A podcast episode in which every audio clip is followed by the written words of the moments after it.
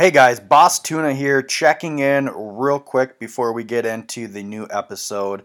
First, I apologize for the delay in this. If you have been following us on our Facebook page or Slasher or even the last couple episodes, you've kind of known what's been happening uh, with the Joe Blow Horror Show. However, this is part two of the episode we recorded back last October, our Halloween special. And obviously it's coming out almost a year later so some of the things we say about news and, and, and whatnot obviously take that with a grain of salt because that was almost a year ago. But after this all the episodes it's going to be the brand new joe blow horror show we will have all the audio fixed and it's going to be a better experience for you guys. So um, we did get pretty deep into hereditary here so i do hope you enjoy our review. But again uh, this is going to be the last episode with the uh, issues we had with the echo and the audio and i will promise you a much better product from here on out. Thanks guys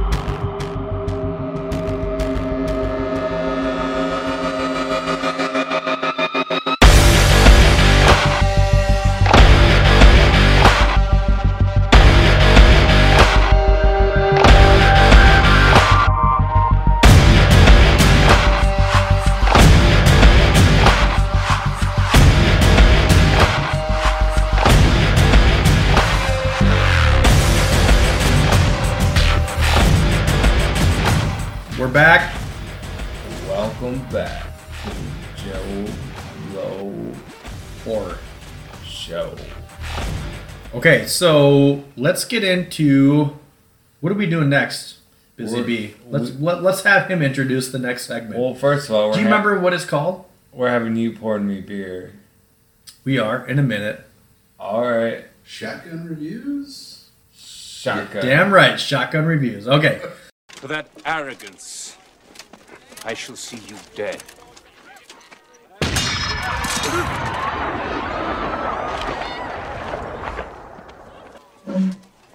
Yeah. All right, you primitive screwheads, listen up.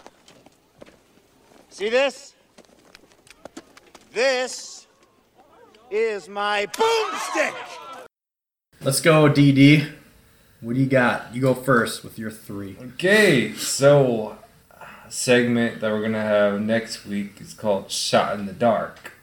The first one we had didn't work out so well because we picked movies that weren't actually out yet. Like they're out in not in For theaters. shotgun?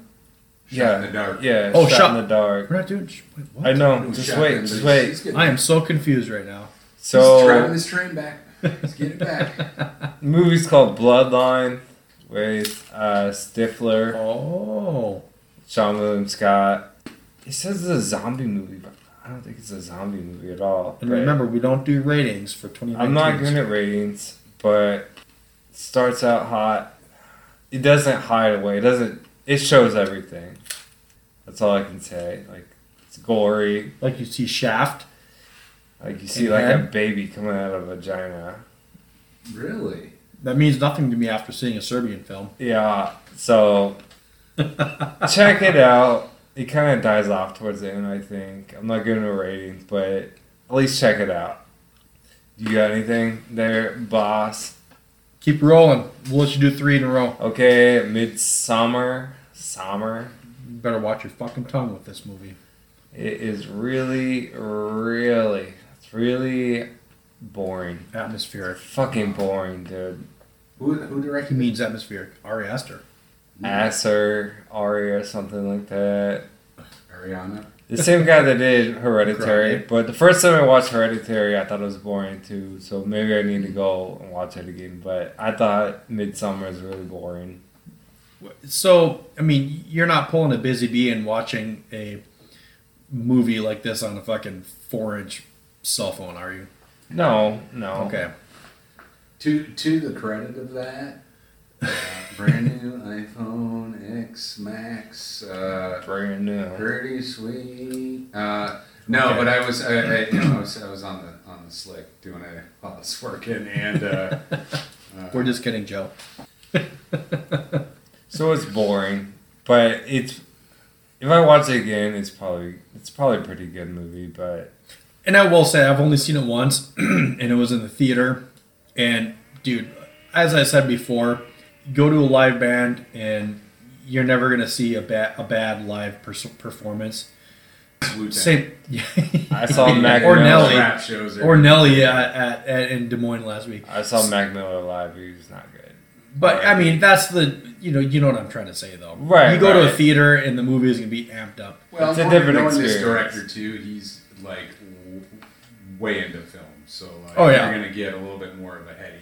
When It's it's it's basically Hereditary Part Two with just it's it's so atmospheric and dark, but it's the exact opposite in that it's like super bright and lively in daytime, but it has. right. That's I don't. I, this doing. is your doing review. I don't want to jump in, but He's doing horror in the daylight, Mm-hmm. which is and he does it fun. All right, let's yeah. I gotta fucking watch my tongue. there's scary parts, but they only have maybe 20 minutes of the movie. I think is scary, and it's like a three-hour movie. what you have to understand is that his movies take you on a journey. Yeah. and he does it the way that it should be done because there's peaks and valleys and peaks and valleys Right. and it's and if it was up to him this movie would be four hours long and i am one of the few that think that it would actually be better because you're developing and fleshing out characters more Right. Just so Darius, you wanted a candy bar, and he gave you like, uh, uh, you know, an, a fucking snickers like buffet a- right up his hoop fucking right, like sandpaper a, finish Uh, a chocolate mousse with the the, cho- the cocoa beans were directly yeah, that, yeah. derived from. yep I got an ice cream cake. Right, and you, yeah, you just wanted a yeah. I he get it. wanted a fucking dilly bar and Well, what he I'll- got was the whole fucking dq specialty I was I'm a slasher Yeah. fan, so I like fun, fast. Shit. This is you're ne- Yeah. you're never gonna get that. I mean, even though he's only got two movies out there, you're never gonna get that. From him. right. I know. I know. I'm sure if I watch it again, it'll probably be good. But I just got bored. Yeah, it, I, think I that- can I see think that's that. valid though. I think that's uh, a lot of viewers are that way too. Like, I want to watch a, I want to watch a, a And- scary movie, and I want this, and, and they're the that. victim of their own because it's what you it's it's what I blame it on fucking Blumhouse as much as we blow him Jason Blumhouse You did. I mean, yeah he you know he gives you the movies that you expect when you talk about like Happy mm. Death Day and and Ready or Not or right. whatever I like those movies. Exactly. And this is the exact opposite. This is a director that's not doing it for the money. Blumhouse, argue what you want. They put out fucking movies They put uh, out some to pay bills. movies. Yeah. Yeah, Happy Death Day. What, I already said that one. But you know what I'm saying, though. This is a. He's a fucking. He, he, he, he takes his craft seriously. So yeah, you're you're gonna get a lot more deep, intricate. Same thing with Hereditary. You watch that movie ten different times, and you're gonna get ten different viewings on it because you're gonna keep picking up on different things. Right. That's why like it's a good movie. It's artistic and everything. Yeah. I'm just saying, I got bored. For a horror movie, I want fun and Right. fast. No, I, I I hear you. I know people have different. But I will say, valid. I mean, preferences. even even with there was parts of Hereditary rewatching it that I was like, I can see how some people are are bored. But it builds. But when he gets to the points where he wants to make a point, it's like, oh, okay, this is why. right. You so build the all of that, yeah, the all of that is like, mm-hmm. okay, these are baby steps to get up to this fucking plateau where he's gonna make you fucking face dive into a rock. So, you see what I did there? Yeah, that was Yeah. one of the good parts of it. Yeah, no, but so yeah, so no, I, I you, you have to know what you're getting into. I, I think now that people have seen, they've got a sample of his work, they can They know what to to expect. expect. So you, you're you're not gonna get some like fucking Hollywood movie where point A goes to point B and point B goes to point C and point C goes to point D, where he like you're just thrown into a fucking ocean and it's like Right. pick up what you will along the way because there's a lot you're gonna miss. All right. So I do one more. Yep. Okay, Ma. Have you seen it? I have not seen it yet. Spell This it out. M A. Yeah. M A. So two of these are 2019 movies. I forgot the first one you said. All three of these are 2019. Oh yeah, Bloodline was the first one. Yep. Uh, Ma, exactly what I'm talking about. Fun slasher, teen party type shit. Mm-hmm. I'm not gonna say anymore, but I really enjoyed it. That's all I gotta say. I hear sirens in the background. Fitting. Fitting. Dude, there was a cop sitting in my fucking alleyway last night. Nothing. That's nothing to do with you, this, but Well, when we you get know- out there, they fucking pull over my. When you're friend. registered, they got to keep tabs on you. So. No, they're there for my fucking roommate. Okay, so, um, yeah, we, we were trying to figure out how we're going to do these uh, shotgun reviews because we've got like 50 movies that, you know, since Right, it's we're taken trying us- to keep it right. short. Right, so I'm going to pick a couple out here. Uh, I'll do a couple new ones, a couple old ones. Um, let's talk about one of the new ones uh, 47 meters down, uncaged. I actually did see that, and I saw it in the theater. Um, I enjoyed it. Isn't it just called 47 meters? No, it's 47 meters down, uncaged. Alright. 47 meters down is the first one with uh, Ryan Reynolds' slam piece called uh, Blake Lively. But this one is the sequel. Really, no actors, actresses you're going to know about, but it's a fun movie. This is one. So, what you were trying to get across with uh, The Gate is what this movie would be. So, for example, like The Gate is something where if I ever saw that on TV, I'd never watch it again. Yeah. I gave it a six, whatever, it was fine. It'd be one of those where if we had a group of friends and we were talking about like cheesy movies and whatnot, uh, I could see putting it on. But this is a movie that would, was actually kind of fun because my idea of a fun horror movie is one that's a little bit of action, something that's going on that you can watch and enjoy together. And this one had some of that as well. Not as good as the uh, first one, but I mean, it's a 2019 movie, so I'm not getting you uh, a review, but I'd say check it out. I mean, I'm not into shark movies. I kind of am. This was a fun movie, so I really, you know, didn't have any problem uh, with that. So, um, also, let's talk about another newer one that I recently saw, and this is kind of a kids one, but I did go to the theater to also see Scary Movies to Tell in the Dark. This one got a lot of buzz. I read that book Really? when I was little. Yeah. So your mom read it to you? Helped you with the big words at least? it was it's it's it's pretty decent. Uh, it's uh I would if I was in middle school and I had to go to the movie with a bunch of my friends, this would be like the perfect movie to go to. So I would say it's a little juvenile for someone like me or or I would say any of us. But you know, it does what it can for a, a PG thirteen. So um, you know, still pretty decent movie. And the last one uh, that I will talk about is Big Trouble in Little China. So yeah, let's let's bring it back a oh, little bit right here. Yes, I love That's some John Carpenter. Carpenter, yeah. yes, yes. Love that movie. Yes. So this movie, we can get right into it because you know we, we don't we can do ratings on on non. Reason Busy Bee we don't do ratings on 2019 is because we do a big end of the year Sure, you know sure. special. Yeah, so yeah. no, I gave so Big Trouble Little China is 1986. It's a PG-13 movie, 99 minutes long. I gave this one a seven and a half. So this was a pretty good, pretty fun movie. Kurt Russell is homeboys with John Carpenter, so you're gonna see him in a lot of John Carpenter movies. This one, uh, The Thing, Escape from L.A.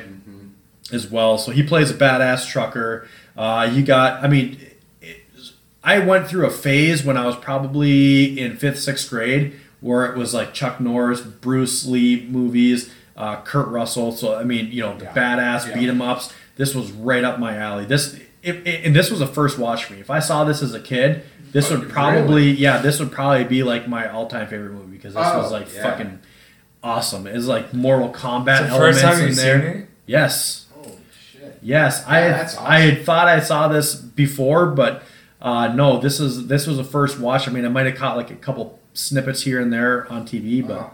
yeah, dude, this I was like, this movie's great. So John Carpenter, like three, four years ago, rewrote that whole in, uh, like movie into comics. Did it with uh, Really? comic. It's it's awesome.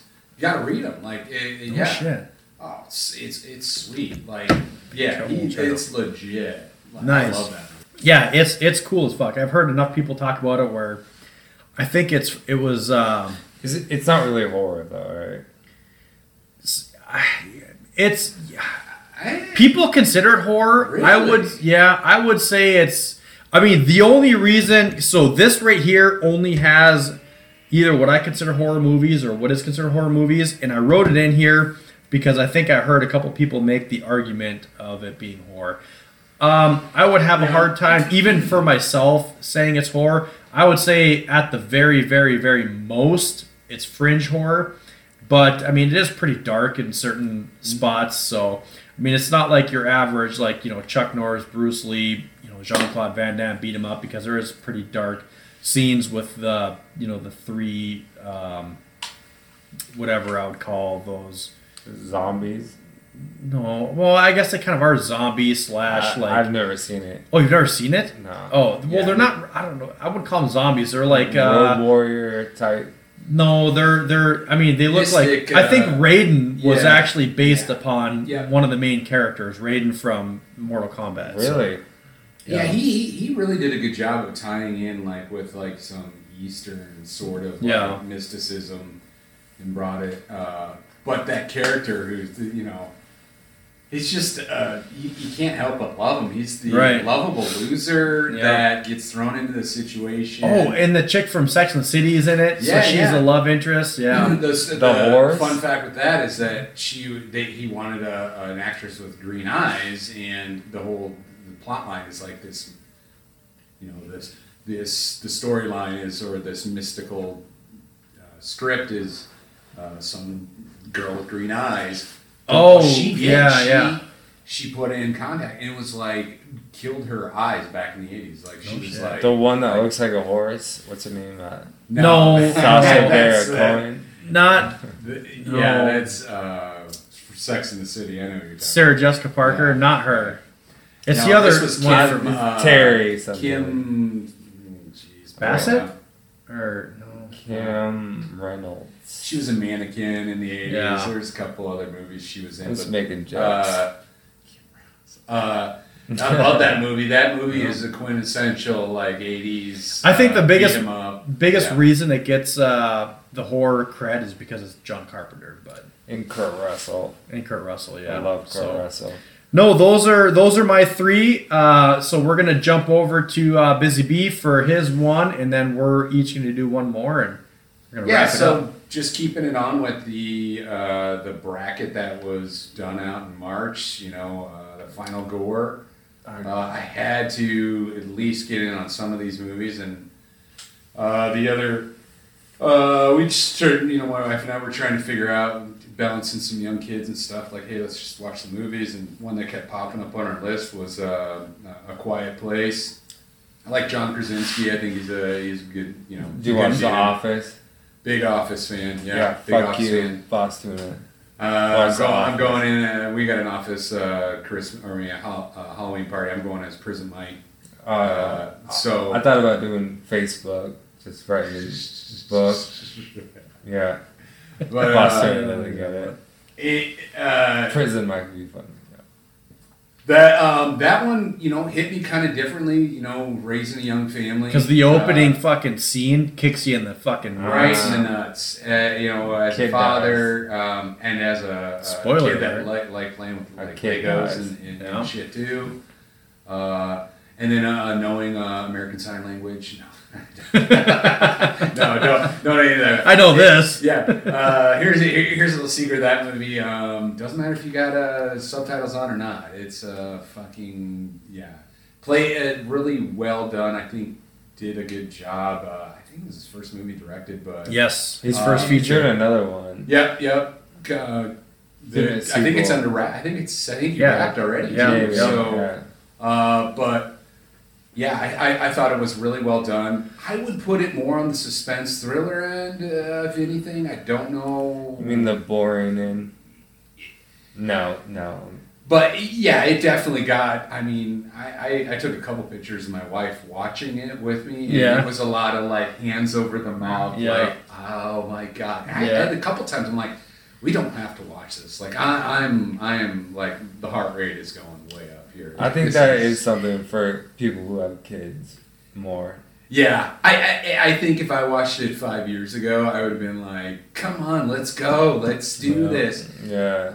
Uh, the thing I like in, in movies like that kind of also throws to like a Shaun of the Dead is that let's fucking do this sort of thing at the end where you do the cock the shotgun, we Yeah. got this, we're gonna Yeah. take care of this, and I love that sort of like resolution to a movie, and it had that. Um, but really, yeah, I I enjoyed that. I think as far as uh, modern, you know, uh, suspense thriller horror.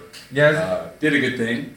yeah. Yeah. Uh, fun fact with that, the cochlear implant the chick that had on her ear, Yeah. most of it's done at the University of uh, Iowa. No so shit. all those people Shout that have out. that, uh, there's just another little tie to you know Iowa. good old stuff. Iowa. It's busy bee, you gotta be on every fucking episode. For, Just I'll dropping tie- I'll knowledge bombs. anytime. Yeah. Uh, what, what's your rating on it? Uh, definitely give that. I I give that a. Uh, in, in if I'm gonna have to rate it between the two that in the Hereditary, I'm gonna say I give this a modern score. I'm gonna give it a uh, seven and a half. Thought Very it, nice. Thought thought it carried well. You know, also plays to that whole thing of like you know, there's only so much dialogue in the movie. right. Uh, I like the fact that they played Neil Young, Harvest Moon. Like he, like there was clear like budget stuff in that. There was things that I would, you know, that I looked into that a normal, like my wife would watch it differently. So I was getting something out of it she wasn't. She was looking at it one way. So I thought that it played deeper into, you know, different mindsets. Yeah, Like you, man. you know, like to say you Darius would see it one way. I might see it a different. But at the end still fulfilling movie, still like carried well. Good God, plot. that, that's a good perspective Yeah. on it. I uh, I had a Quiet Place ranked number thirteen on my top fifteen of 2018. I gave it a nine. I loved it. It's, Cool. It is But I saw it in the objectively theater a good movie, but Yeah. Tough one, I would think to watch in the theater. That'd be a real, real hard one. That'd be one where um, um probably wouldn't finish the popcorn. So yes, You know. so that I think part of the reason I and I haven't seen it since I thought saw it in the theater, but the big thing I always joke about on the show is that my wife hates horror movies. I get her to go to one per year with me, and it's on my birthday. That one just so happened to be in the theater in April of last year, so that was a movie we went to. And I think part of the joy I had was like everybody else in the theater and her like just like, you know, yeah, it's the same thing. Like every everybody was so fucking nervous to make a sound. Yeah. Like there was full bags of popcorn at the end because you didn't want to hear the chomping on yeah. popcorn. I mean, dude, it was fucking intense. Like you, like you're sitting there like this, not wanting to move. Like you know, when they're not moving, you're not moving. I mean, you felt Took like you you did a really good job Yeah. making you feel like you were in. you can hear people holding their breath Yeah. and Yeah. not hearing them Yep. breathe. So okay, well, let's wrap up horror happenings here. You got one more you want to go over then? Yeah, uh, Scout's Guide to the Zombie Apocalypse. Fucking right. It is way fucking fun. Yes. It's it's hilarious. Ah, I, want to say it was ever scary, but it takes a It's lot funny. for me to get scared. There's one scene with the zombie penis that had me laughing my God, ass yeah. off. But it is Pretty pretty. like a disembodied. Yes. Oh, it's, Oh, it's, boy. it's it's pretty bro comedy, so I don't know if the females are like, yeah. It's funny. If, It's if a you're, funny in, movie. you're in it, yeah, it's funny. If you're not all uppity and you know super liberal and get offended easy, you'll like it. Right. Yeah, Which it's I good. don't think that that genre really falls like that. You would end up going to that. right, you're not gonna go watch that. I mean, if you see a movie called Scout's Guide to the Zombie Apocalypse, you better be pretty, yeah, It- know it- what you're getting into. It's funny and it's fun, and I think it's something you could watch with your significant other Yeah. who isn't into scary movies during Halloween. nice. Okay, so my last one to wrap up horror happenings. Uh, we're gonna talk about another first time watch for me, um, and this is 1987. So same year as The Gate. This is a vampire movie. Give you some hints. It's considered one of the most famous vampire movies. Oh, that- Friday Night? No. No. American Um, Werewolf. No, Don't Shy with no. No. It's got another actor that had a debut when he was pretty young. Uh, Brad Pitt. Nope. And his dad is a very accomplished actor. Bram, no, Bram Stoker's right. Ben Stiller. Um, it also has Corey Feldman in it. Oh, Lost Boys. Yes. Oh, love that Oh. movie. Yes. That is a gr- that showed up on my my buddy's uh, top horror. No horror shit. movies, and I didn't even think of that as a horror movie. Uh, Oh, and shit. it is. Oh, it's it totally Oh, is. I dated a It girl in high school. is. Loved that movie. Uh, Yeah. I was Great, great uh, uh, main title song too. Oh yeah, it was uh uh so we're talking about Well- Queefer Sutherland, right? Queefer. Oh, Yeah, yeah. Oh yeah. But yet he wasn't the main actor. It was the other dude who that guy's like. Yeah, nobody's yeah. really ever heard of him. And then you had oh, there, and then and there's Corey Feldman. The both of the Corys. Oh yeah, I did have Corey Yeah, Haim. had Yeah, Corey- yeah, that's right. both Yeah, Corey man. Haim was. Yeah, I'd say Corey Haim was the main actor. Yep. Yeah, yep, Two brothers. Yeah. You know, the one and his older brother's one that never. Again, yeah. That thing. Yep. Uh, we They don't got- relate, the but at the end, yep. well, we're siblings. We love Yep. each other. So I will say again, I had never seen this before, so Never you seen know, that before? No, it was a first time watch for me. Oh my I watched Get this for the the first out. time on July 23rd, 2019, because I write the dates of when I watch movies too. Yeah, you're So weird. July 23rd, 2019, I watched this. Uh, Lost Boys, 1987, 97 minutes long. I gave it a six and a half, so probably a lot lower than a lot of other people. But again, you know, I mean, it's so close to the gate. I feel that that's like light years ahead of the game. The story. It's Like, not. I I gave it a half point more than the gate. Wow. Yeah. I'd compare it to I'm- maybe like Scream, where it's like a teenager. Yeah. See, I haven't seen Scream in so long where I know that's like that is in a lot of people's top five, top ten, top I five would horror put movies of all Lost time. Boys over Scream. No shit. Oh yeah. Wow.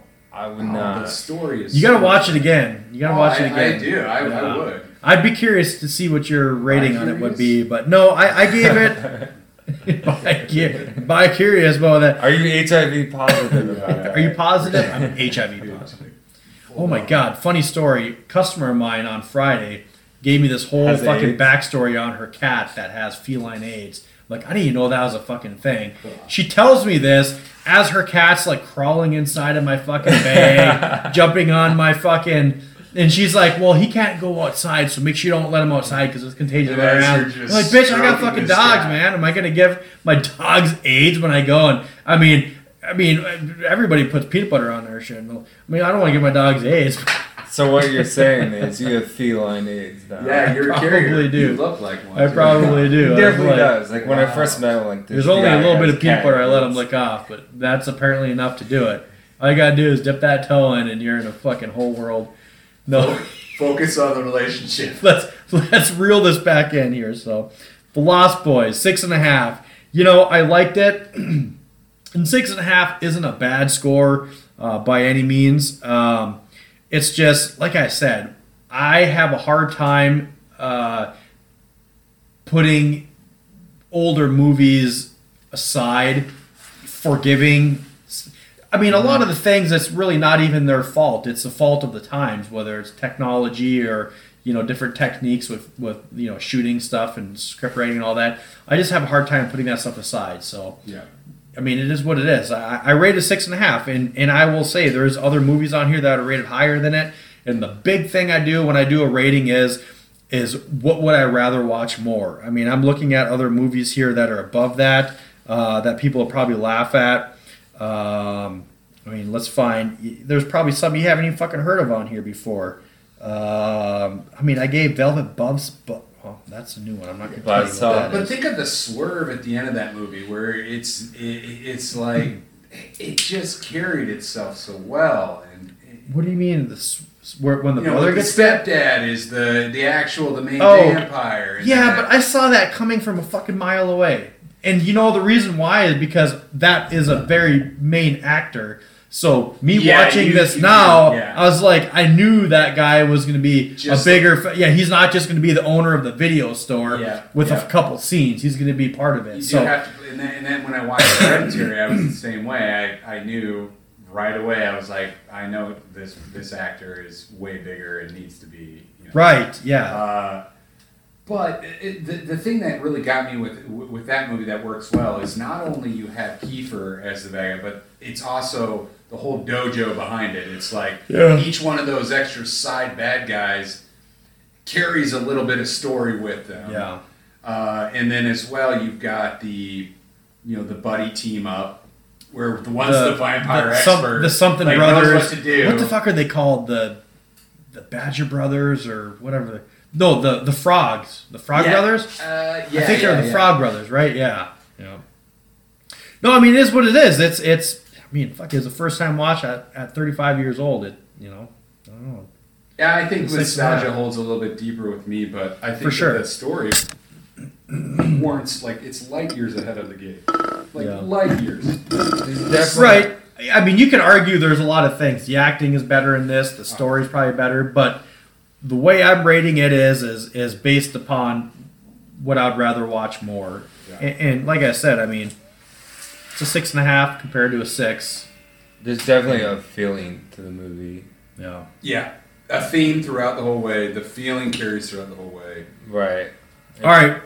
Well, Um, it, uh, the fun fact with that, I think, uh, in what I read was they wanted Kiefer really bad, and he wouldn't do it unless he the band that did the title song to that was in it. And he was like, he was way into this band, and he's like, I won't do it unless you you let him in. And they're like, all right. Yeah.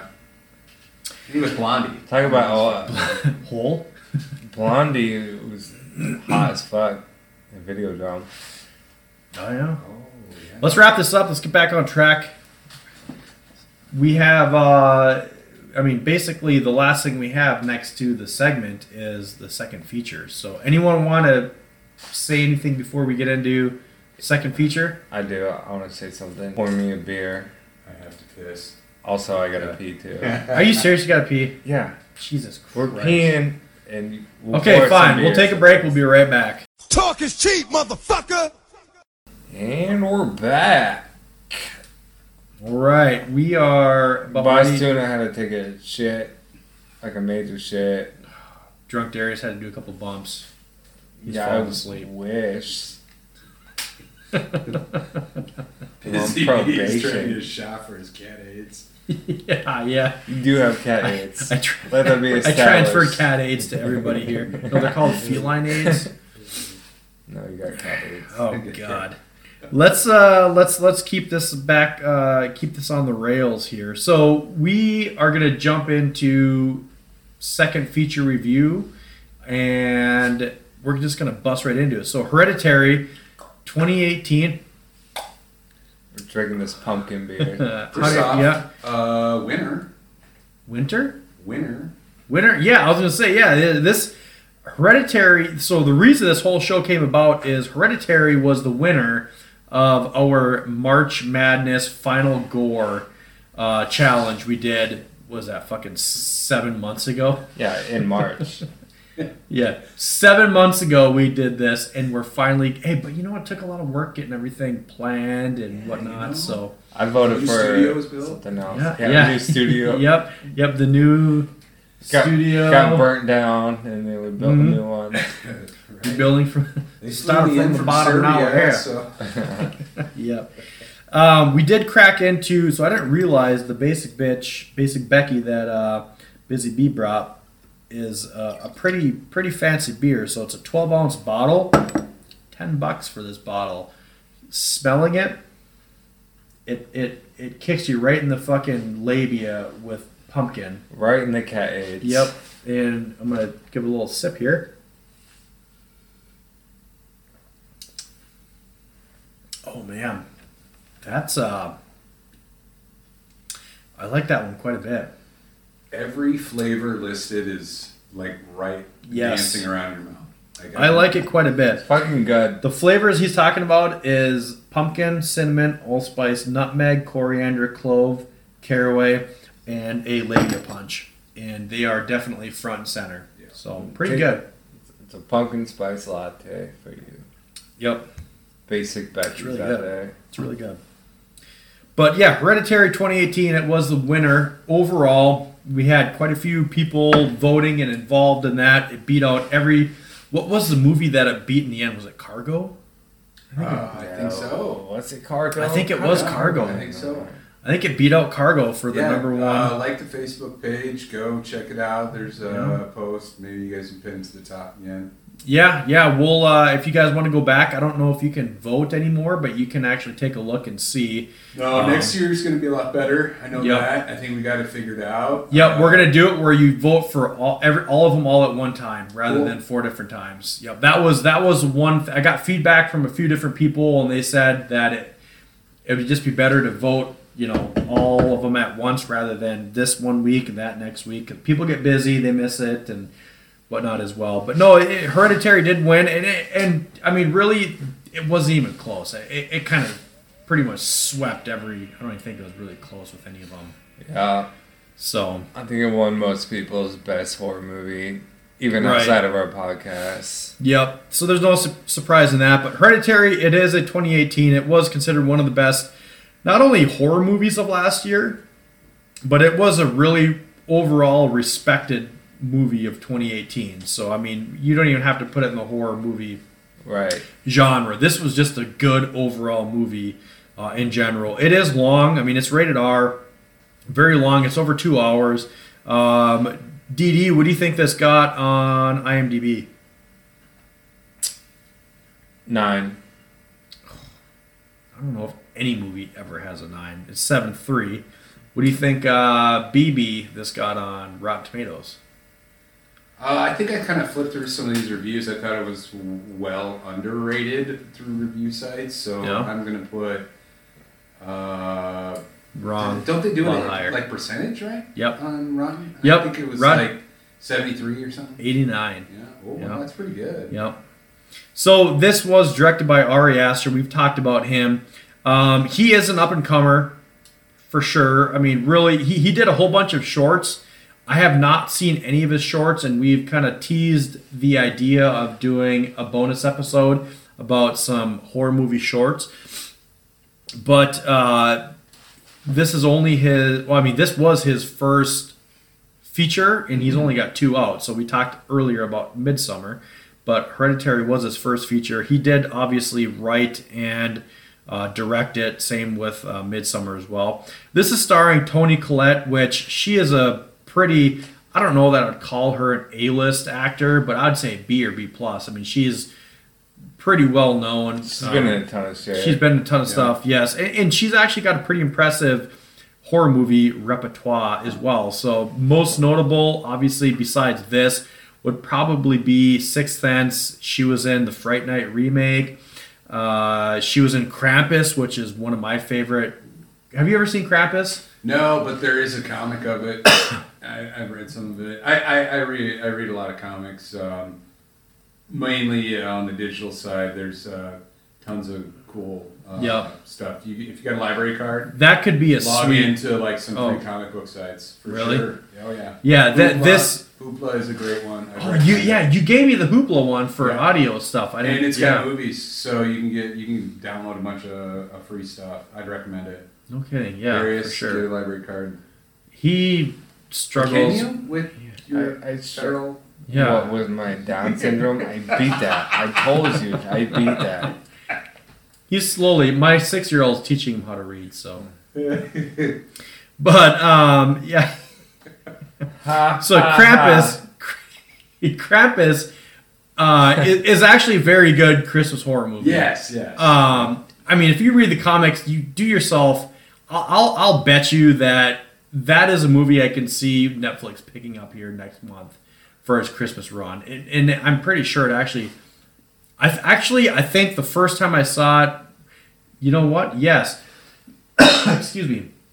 I believe I did see this on Netflix a couple of years ago. Yeah. Because I remember I watched this on Netflix um, when we were down in Key West. It was I remember it was like a really shitty. It was a really shitty Ah. day. We were supposed to go out fishing, uh, so we're down in Key West watching like Christmas horror movies. And this was that was the first time I saw Krampus. I'm pretty sure I saw it on Netflix. So Velvet Buzzsaw, that that one is on Netflix for sure. She was in that as well. So Toni Collette, pretty legit actor. Check her out. I Also- find her very attractive too. Like, Yeah. yeah, yeah. She has cankles, which I have a problem with, but yeah, she's pretty good for Get being the 49 fuck out of here, old. dude. Dude, That cat AIDS is getting to your brain. I hope you get a divorce real soon. well, my next wife ain't gonna have cankles. I'll tell you that. I mean, my current wife doesn't, but that's that's a deal breaker. She's got like broken ankles. Right? yeah, right. Because my crossover is sick. Quit his wife. Okay, let's get this back on track here. Milly Shapiro, she uh, is Charlie, and obviously she's young. This is one of her No, first uh, roles. you got that wrong. That is the guy from uh, Stranger Things. Ben Shapiro? That is a man. No, Ben Shapiro is not.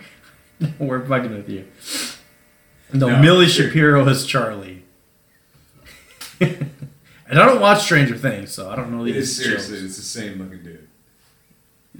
It, it is, yeah, they look the same. yeah. I'll have to. I'll have to Uh, check that out. Milly Shapiro is Charlie.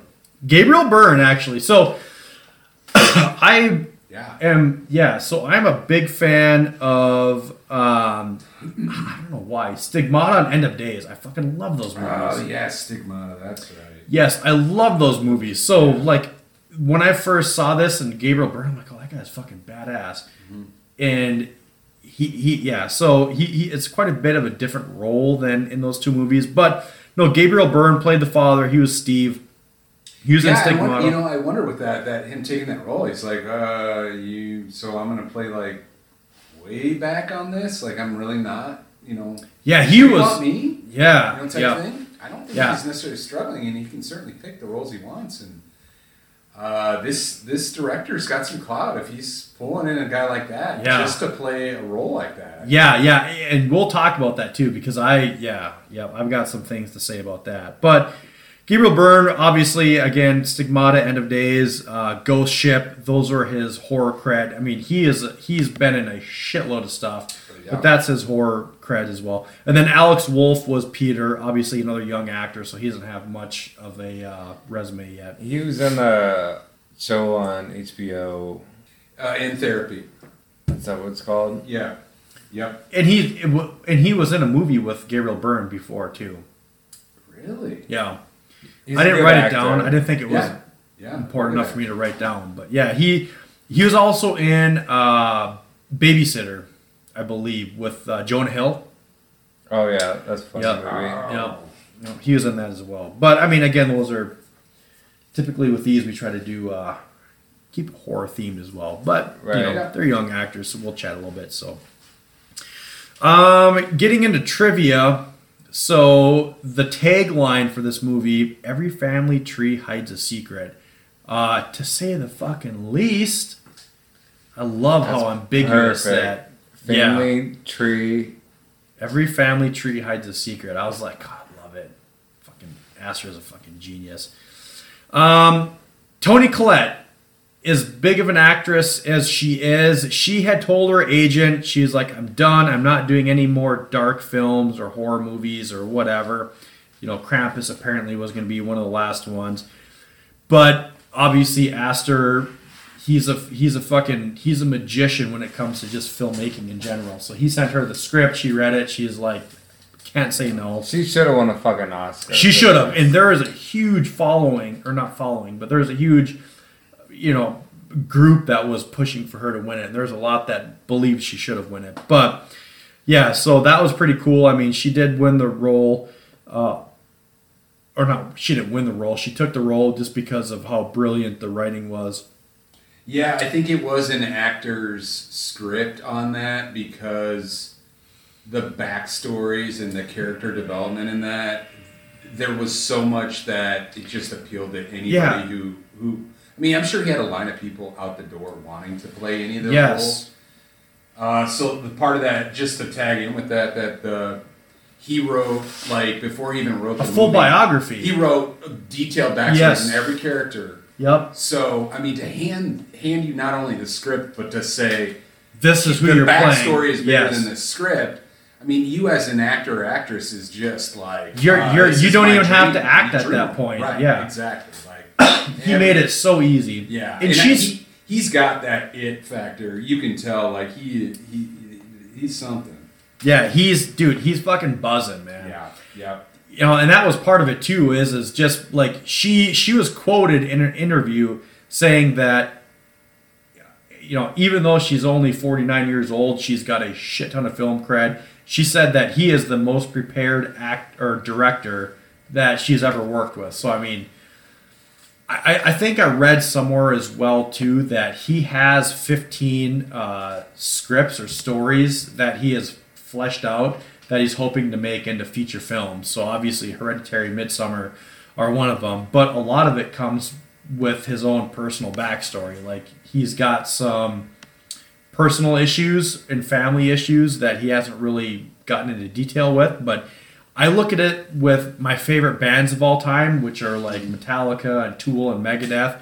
The the best fucking songs, the best albums they make are when they're in the most pain. You know, which is you know James Hetfield from Metallica when he is on a fucking bender, you know, drunk in fucking the Soviet Union hunting bears, and he's drinking a fucking liter of vodka every Right. day. Pumps out just you know genius level the story music. behind like Enter Night was like Crib Death. Uh, Enter Sandman? Yeah, yeah, yeah. Um, I don't know. Yeah, it don't was know. a Stern Yeah. interview. It was Yeah, pretty. it was- I was like, Well, yeah, so we went and saw Slipknot earlier this year. We did Iowa State Fair. Woo But people say their best album is 505, and you hear them talking about it. They're all fucked up Yeah, during that album. yeah, yeah. So I mean, same thing. I mean, he he's if he's got fifteen, if he all the the guy's like younger. I think he's fucking degenerate Darius's age. Uh, Is he? yeah, he's young. I think he's in his early low thirties.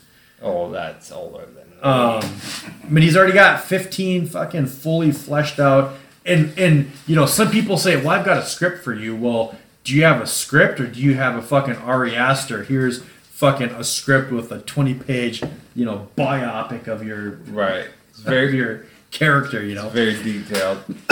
yeah. So, no, I'm, I'm really excited. Uh, again, he is an up and coming actor that is, um, it's going to be, Yeah, he, it, it, yeah, you're like you said, it, it's a he's got that it factor. He's Yeah. got the buzz. I am interested in any movies he is going to do. I will be watching uh, Midsommar. Midsommar for Yeah. sure. Check it out. Yeah. Um, yeah, as a as a film buff like myself, totally really happy that I I got to watch this movie. Uh, definitely, right out the gate. Uh, I mean, and, and, and, and being a Kubrick fan too, you can tell that this guy's been influenced by the Yeah, right yeah, type absolutely. of directors. Yes. He, he down to the little details. Uh, you know, in the first five minutes, it really set the pace of I need to pay attention to this. This scene means something. Yeah. For me, writing notes for a movie on this was very uh, um, entertaining. It Yeah. was not a labor at all to, to do this. It was fun. It, yeah. And, and the most exciting thing is that he is so fucking young, and it's like this is just the tip of the iceberg. But you know, I mean, you can go back. There's there's a lot of directors that basically blew their load on their first fucking movie, and for him to follow up with something like Midsommar, kind of like solidified it to me. You know, much like you know Jordan Peele. Right. I think we're in a horror Renaissance. re- yeah. renaissance. Yeah. Yes. Yeah. Yeah. So I mean, definitely- and Robert Eggers too. I mean, the, I, I, have you? Did you have you seen uh, The Witch? No, no, but it, that that me doing I have the research on this, Eggers' name came up a lot. Yes. and it made me write down. I'm gonna definitely check out his. I have his DVD if you want to borrow it. yeah. So The What, Witch. I, what? do you- Uh, what's the DVD again? yeah, I was gonna say yeah. You're you're. Digital a- video you're- disc. I don't watch movies on Do cell those come on albums? That's Oh. right. Do you have it on vinyl? yeah. Yeah, it's weird. I've got a record player, but I don't have a DVD player. I've got a Blu-ray. I think that I'd have to dust off. Oh man. Which is crazy. So yeah, I mean, it not not to get too far off topic here, but yeah, Robert Eggers is another one. So he came out with The Witch, which, which witch? That's a great fucking restaurant place sandwich. But anyways, no, that movie is is is pretty great too. Very different from these, but also very similar. Um, he's a genius in the way that he writes dialogue. So he did the entire Witch with old English. So yeah, so the way I mean, you, you really have to kind of set yourself. You almost see subtitles. Yeah. you almost do because I mean it is literally old dig English. that. I love those. Oh, dude, you, you might really like this one then. I mean, he the the movie is supposed to take place in like 1600 something, and he wrote it with the fucking dialogue and the way people talk in 1600. Um, and then he's got his other one that's coming out called The Lighthouse with Robert Pattinson. yes, and just Black read and white. Robert Pattinson and Willem uh, Dafoe. Yeah, uh, Willem yep, yeah. the Green Goblin, Willem Dafoe, and that movie is already getting just bomb fucking reviews. Yeah, so. yeah, He- yeah. It's it's Yep. it's all over the place. So he's another one too. I mean, we literally are in a fucking renaissance of directors. We have three young directors between Jordan Peele, which I think Jordan Peele, in my opinion, would be fucking third place out of those two guys. I think he's number one. Yeah, well, you would. He's more fun, dude. I don't know. I don't have know. You but- guys, have you guys seen any of the uh, um, his project with CBS with the Twilight Zone? no. No. No, And I just had a I buddy of mine love- text me say, "Have you seen any of that?" And I was like, "No." I loved old Twilight Zone. Like that's one of the it. things I will watch still to this day is old Twilight Zone. absolutely. I remember, I literally remember in sixth grade, 1996, homesick. My grandma came to my mom's house to watch me, and it happened to be, I think it was in November, they did the uh, Twilight Zone marathons. yeah, yeah. I don't know, maybe I'm wrong, but it was a Twilight Zone marathon, and we watched when I was sick, like fucking 10, 15 Twilight Zone, and I'm like in sixth grade watching, you know, black and white things from the 60s, and I was good. blown away how good it was. So Oh, yeah, yeah, yeah. got a special place in my heart for Yeah. that. So So back to the movie. yeah, so let's get let's get uh, back on track here. We're in the trivia segment right now. Um, my favorite thing I read about the trivia was that there was a mistake at a theater, and do you guys remember last year when Peter Rabbit, the kids P rated G, was out? Well, someone screwed up and they put the trailer for Hereditary in between like fucking Disney and all this other bullshit for the uh, Peter Rabbit. The trailer was shown um, where, where you've got like families with little kids, Right. And it caused minor panic. So you know, kids are crying, and the theater like ended up having to like shut the the movie down, and families leaving and whatnot. I was like, that'd be fucking great. This is like the last movie you want to have play trailer in a fucking Disney movie. I thought that was pretty funny.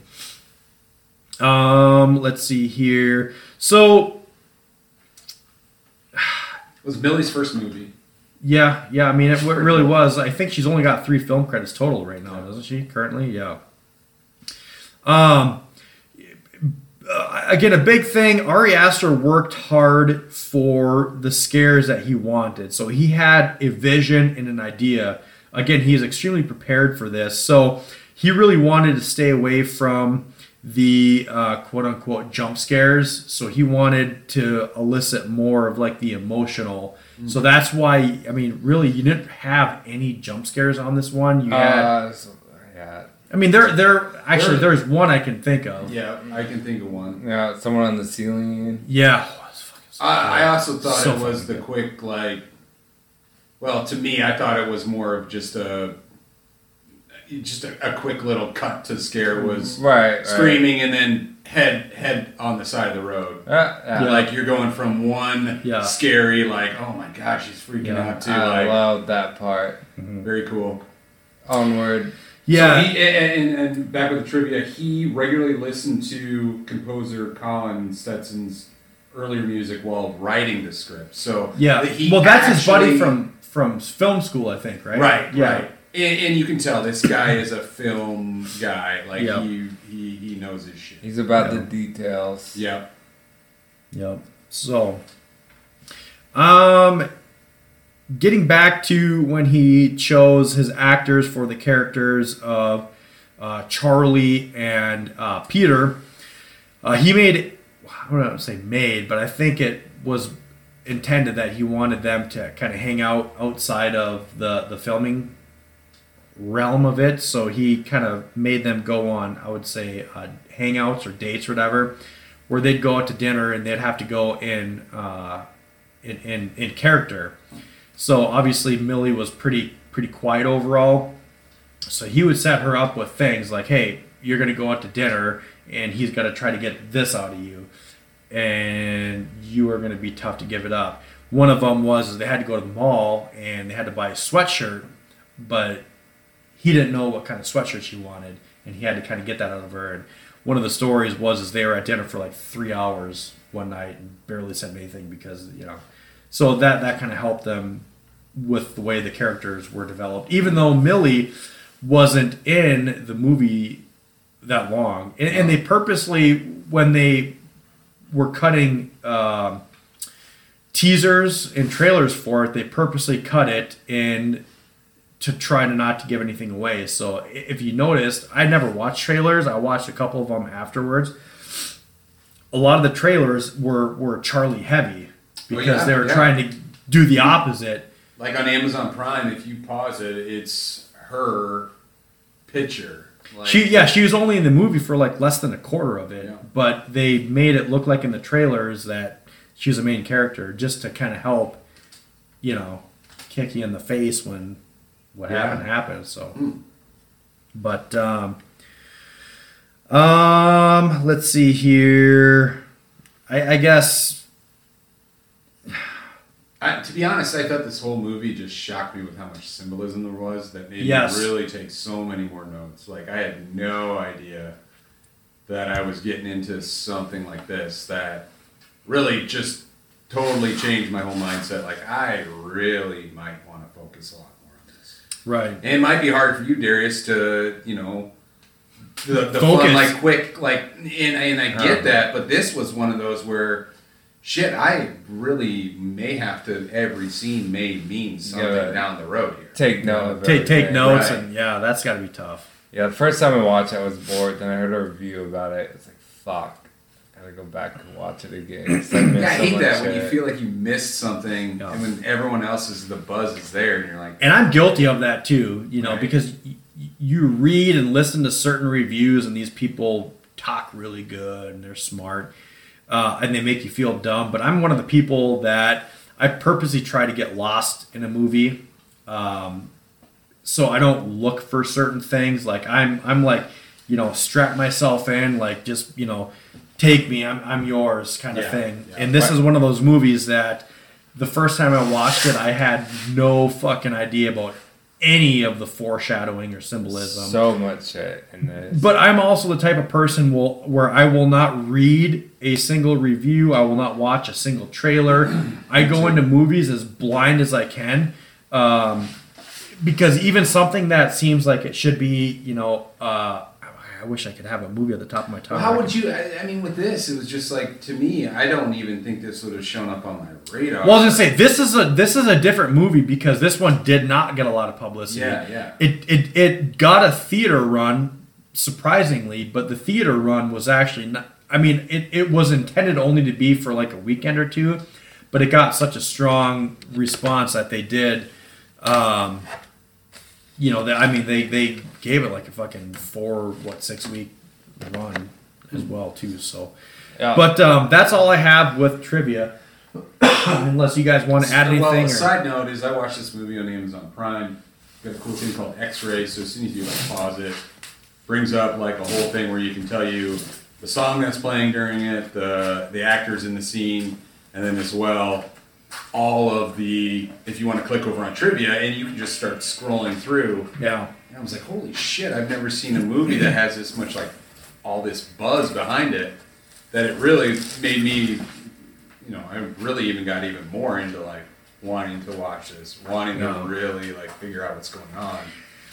I tried. I tried so hard to get my to get my wife uh, to watch this movie because this is again like you said this this movie is uh, it, it's not a typical horror movie this has got some elements that i mean it's it's got shock factor it's got elements and surprises and i think it's got pretty much everything that anyone that can appreciate good cinema you know should be able to find something out of this and obviously there's a couple scenes that might turn a couple people off particularly in the end of the movie but Yeah. Yeah. it's a pretty uh, it's a Like pretty complete movie, or turn some people on. I mean, drunk Darius probably couldn't write notes on his lap anymore after seeing all the naked guys around, pitching a pyramid in his pants. But uh, Your jokes are terrible. you know what? They make me laugh, and that's all that matters. At least someone's laughing.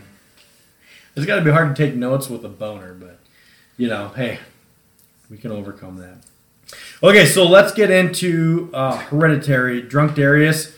Um, I am going to stall for a hot second here while you uh, get your notes ready to walk us through this.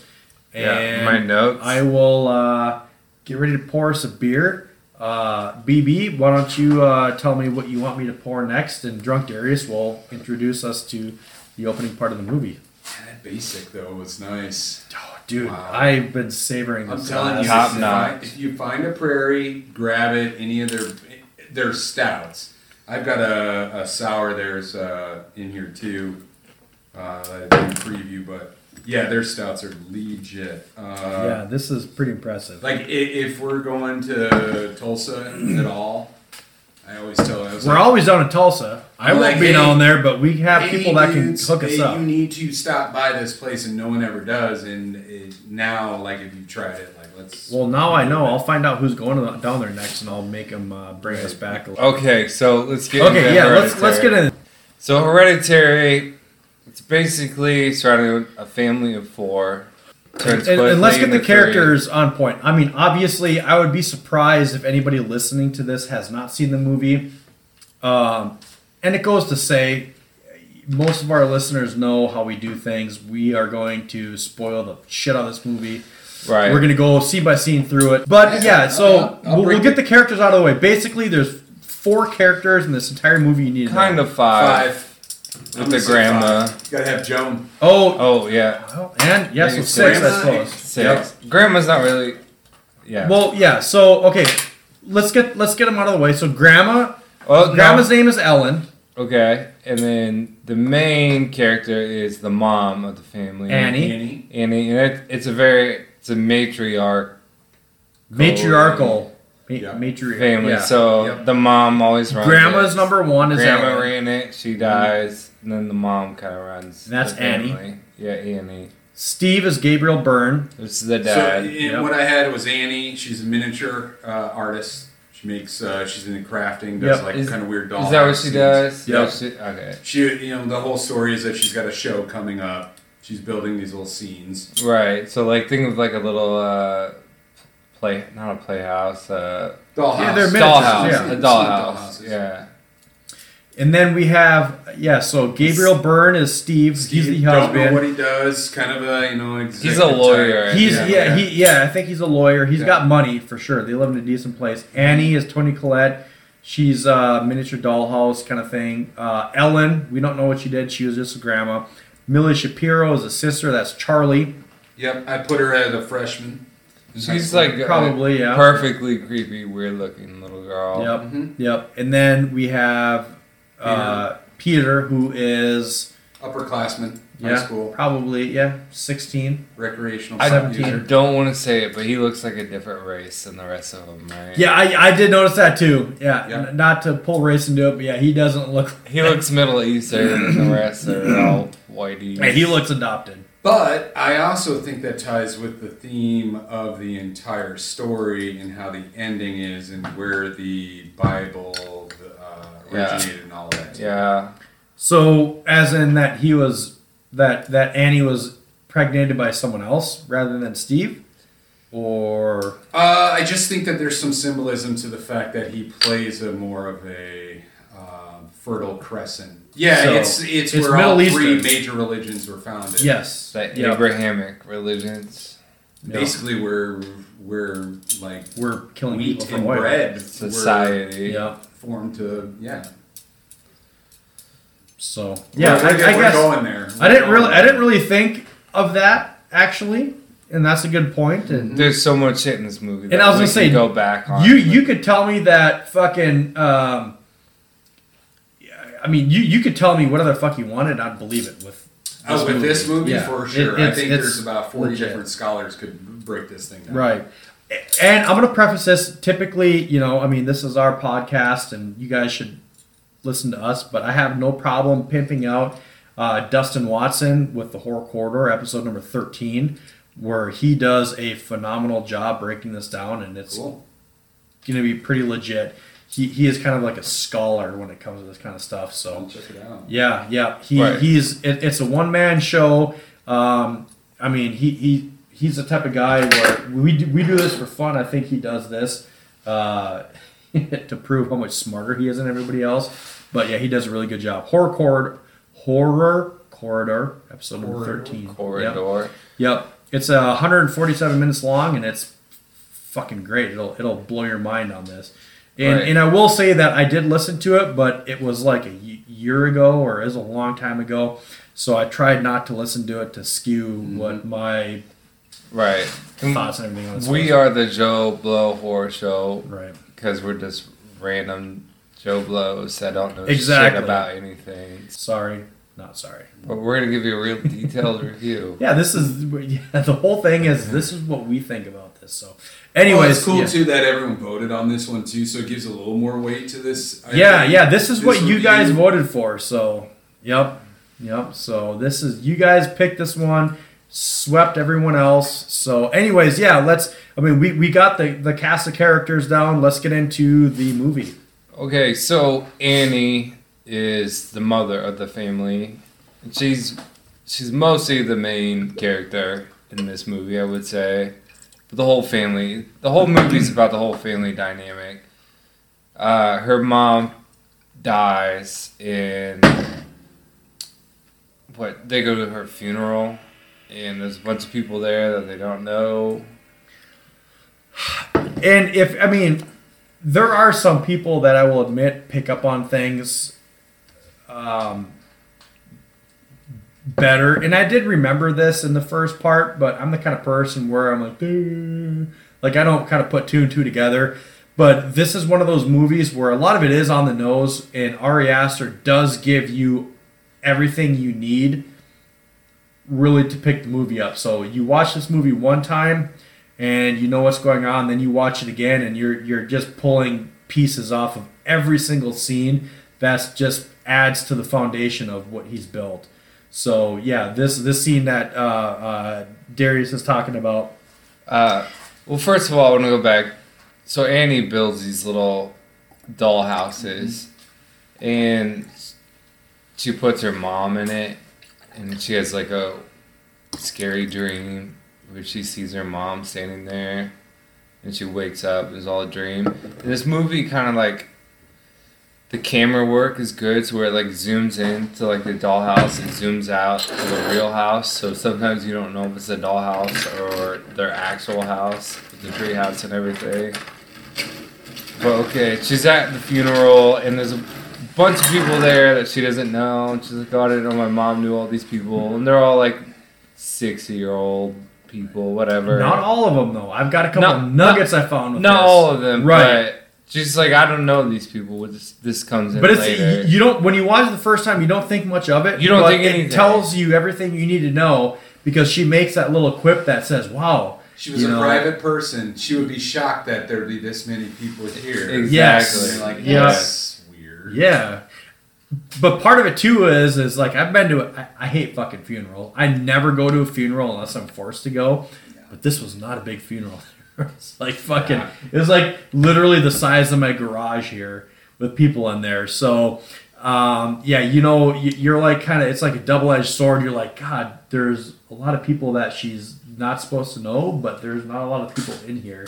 So Well, I think it's more people that Annie doesn't know. It's like, Yeah. how Well, do you right, know yeah, that's, my mom? Yes, that's the point they're trying to make. But Yeah. the best part of this movie is everyone. I feel like, man, I'm not a big, you know, fucking film guy where I'm gonna f- blow my load on words like cinematography and stuff like that. But I will say every single scene or shot in this movie is with purpose. Yeah. So when you see Detail, people in yeah. there, we only talk about six main characters, but every single person you see It's foreshadowing. is foreshadowing something. and they're going to play a role in, in the future and when i watched it the second time i was surprised with This is a what I movie you saw gotta and watch recognized. twice. oh yeah yeah I think yeah, it's one of those, and, and that's why The Shining is one of my favorites. Is that there's so much more deeper into it. The Yep. more I will rewatch this movie, and I will be less on the scared side. I will be more on the what is he meaning by this? Mhm. And the fact that it was shot in like an arts and crafts home yeah with the framing on how he did it and the type of scenes you just can't have in normal homes that he he really did a lot to setting this movie up to be rewatched to dive deeper in to find out what his real story was Right. Yeah. makes you kind of second guess the plot There's much where- more going on than what they're Yeah. actually saying to your face. which is funny because that's the whole plot too that there's way much more going on Yeah. right. than what you're seeing All right. So Annie gives his eulogy. She kind of talks about how her and her mom weren't in a great relationship or anything, and and you, you you found out that her mom had quote unquote mental problems mm-hmm. and lived at the house so you knew you found out that the mom died actually in their house yeah Okay, so her brother committed suicide. Annie's brother did. yes are we gonna talk about this right now? I don't know. Might as well, fucking might as well. Place, and he had a. I don't know that I've been more excited to talk about a movie than I have this one here. So Yeah, uh, let's just yeah. fucking He I mean, had a. balls deep. He blamed his mom for his suicide or whatever in his suicide note. He said he he had a fucking DDS or dissociative disorder or whatever, Yeah. So which is what they usually diagnose people who quote unquote are possessed. okay. So Which let, they just throw that in there, but you, you don't even think about that in the movie. right. So let's backtrack a little bit in that you find later on and throughout the movie that um, Annie is she's not an only child. She had a brother. Her brother committed suicide when he was 16 or 17 He years old. his mom was trying to put demons in his body. yeah, and you don't find this out for. I mean, we're jumping ahead a little bit, but I feel like this is a good time to bring it up. Right. So, yes, she, her, her, her dad died when she was a baby. And do you guys think that there's any? Um, does that play in, into the story at all, or do you think he just happened to die, No, or do you think, think- it was? no. Do you think he was? I think it played into it. right. Okay. The, the male form plays a giant role in this. Right. Okay. So the entire movie. so let's yeah let, Whether let's let's talk about the her dad. Yes. Every single male in this movie holds some sort of role. So he he didn't just die accidentally then. Her, her he dad. No way. He, I mean, the fact that he starved himself to death. Yeah. She said, you know, that she was like, and you know, try to imagine that.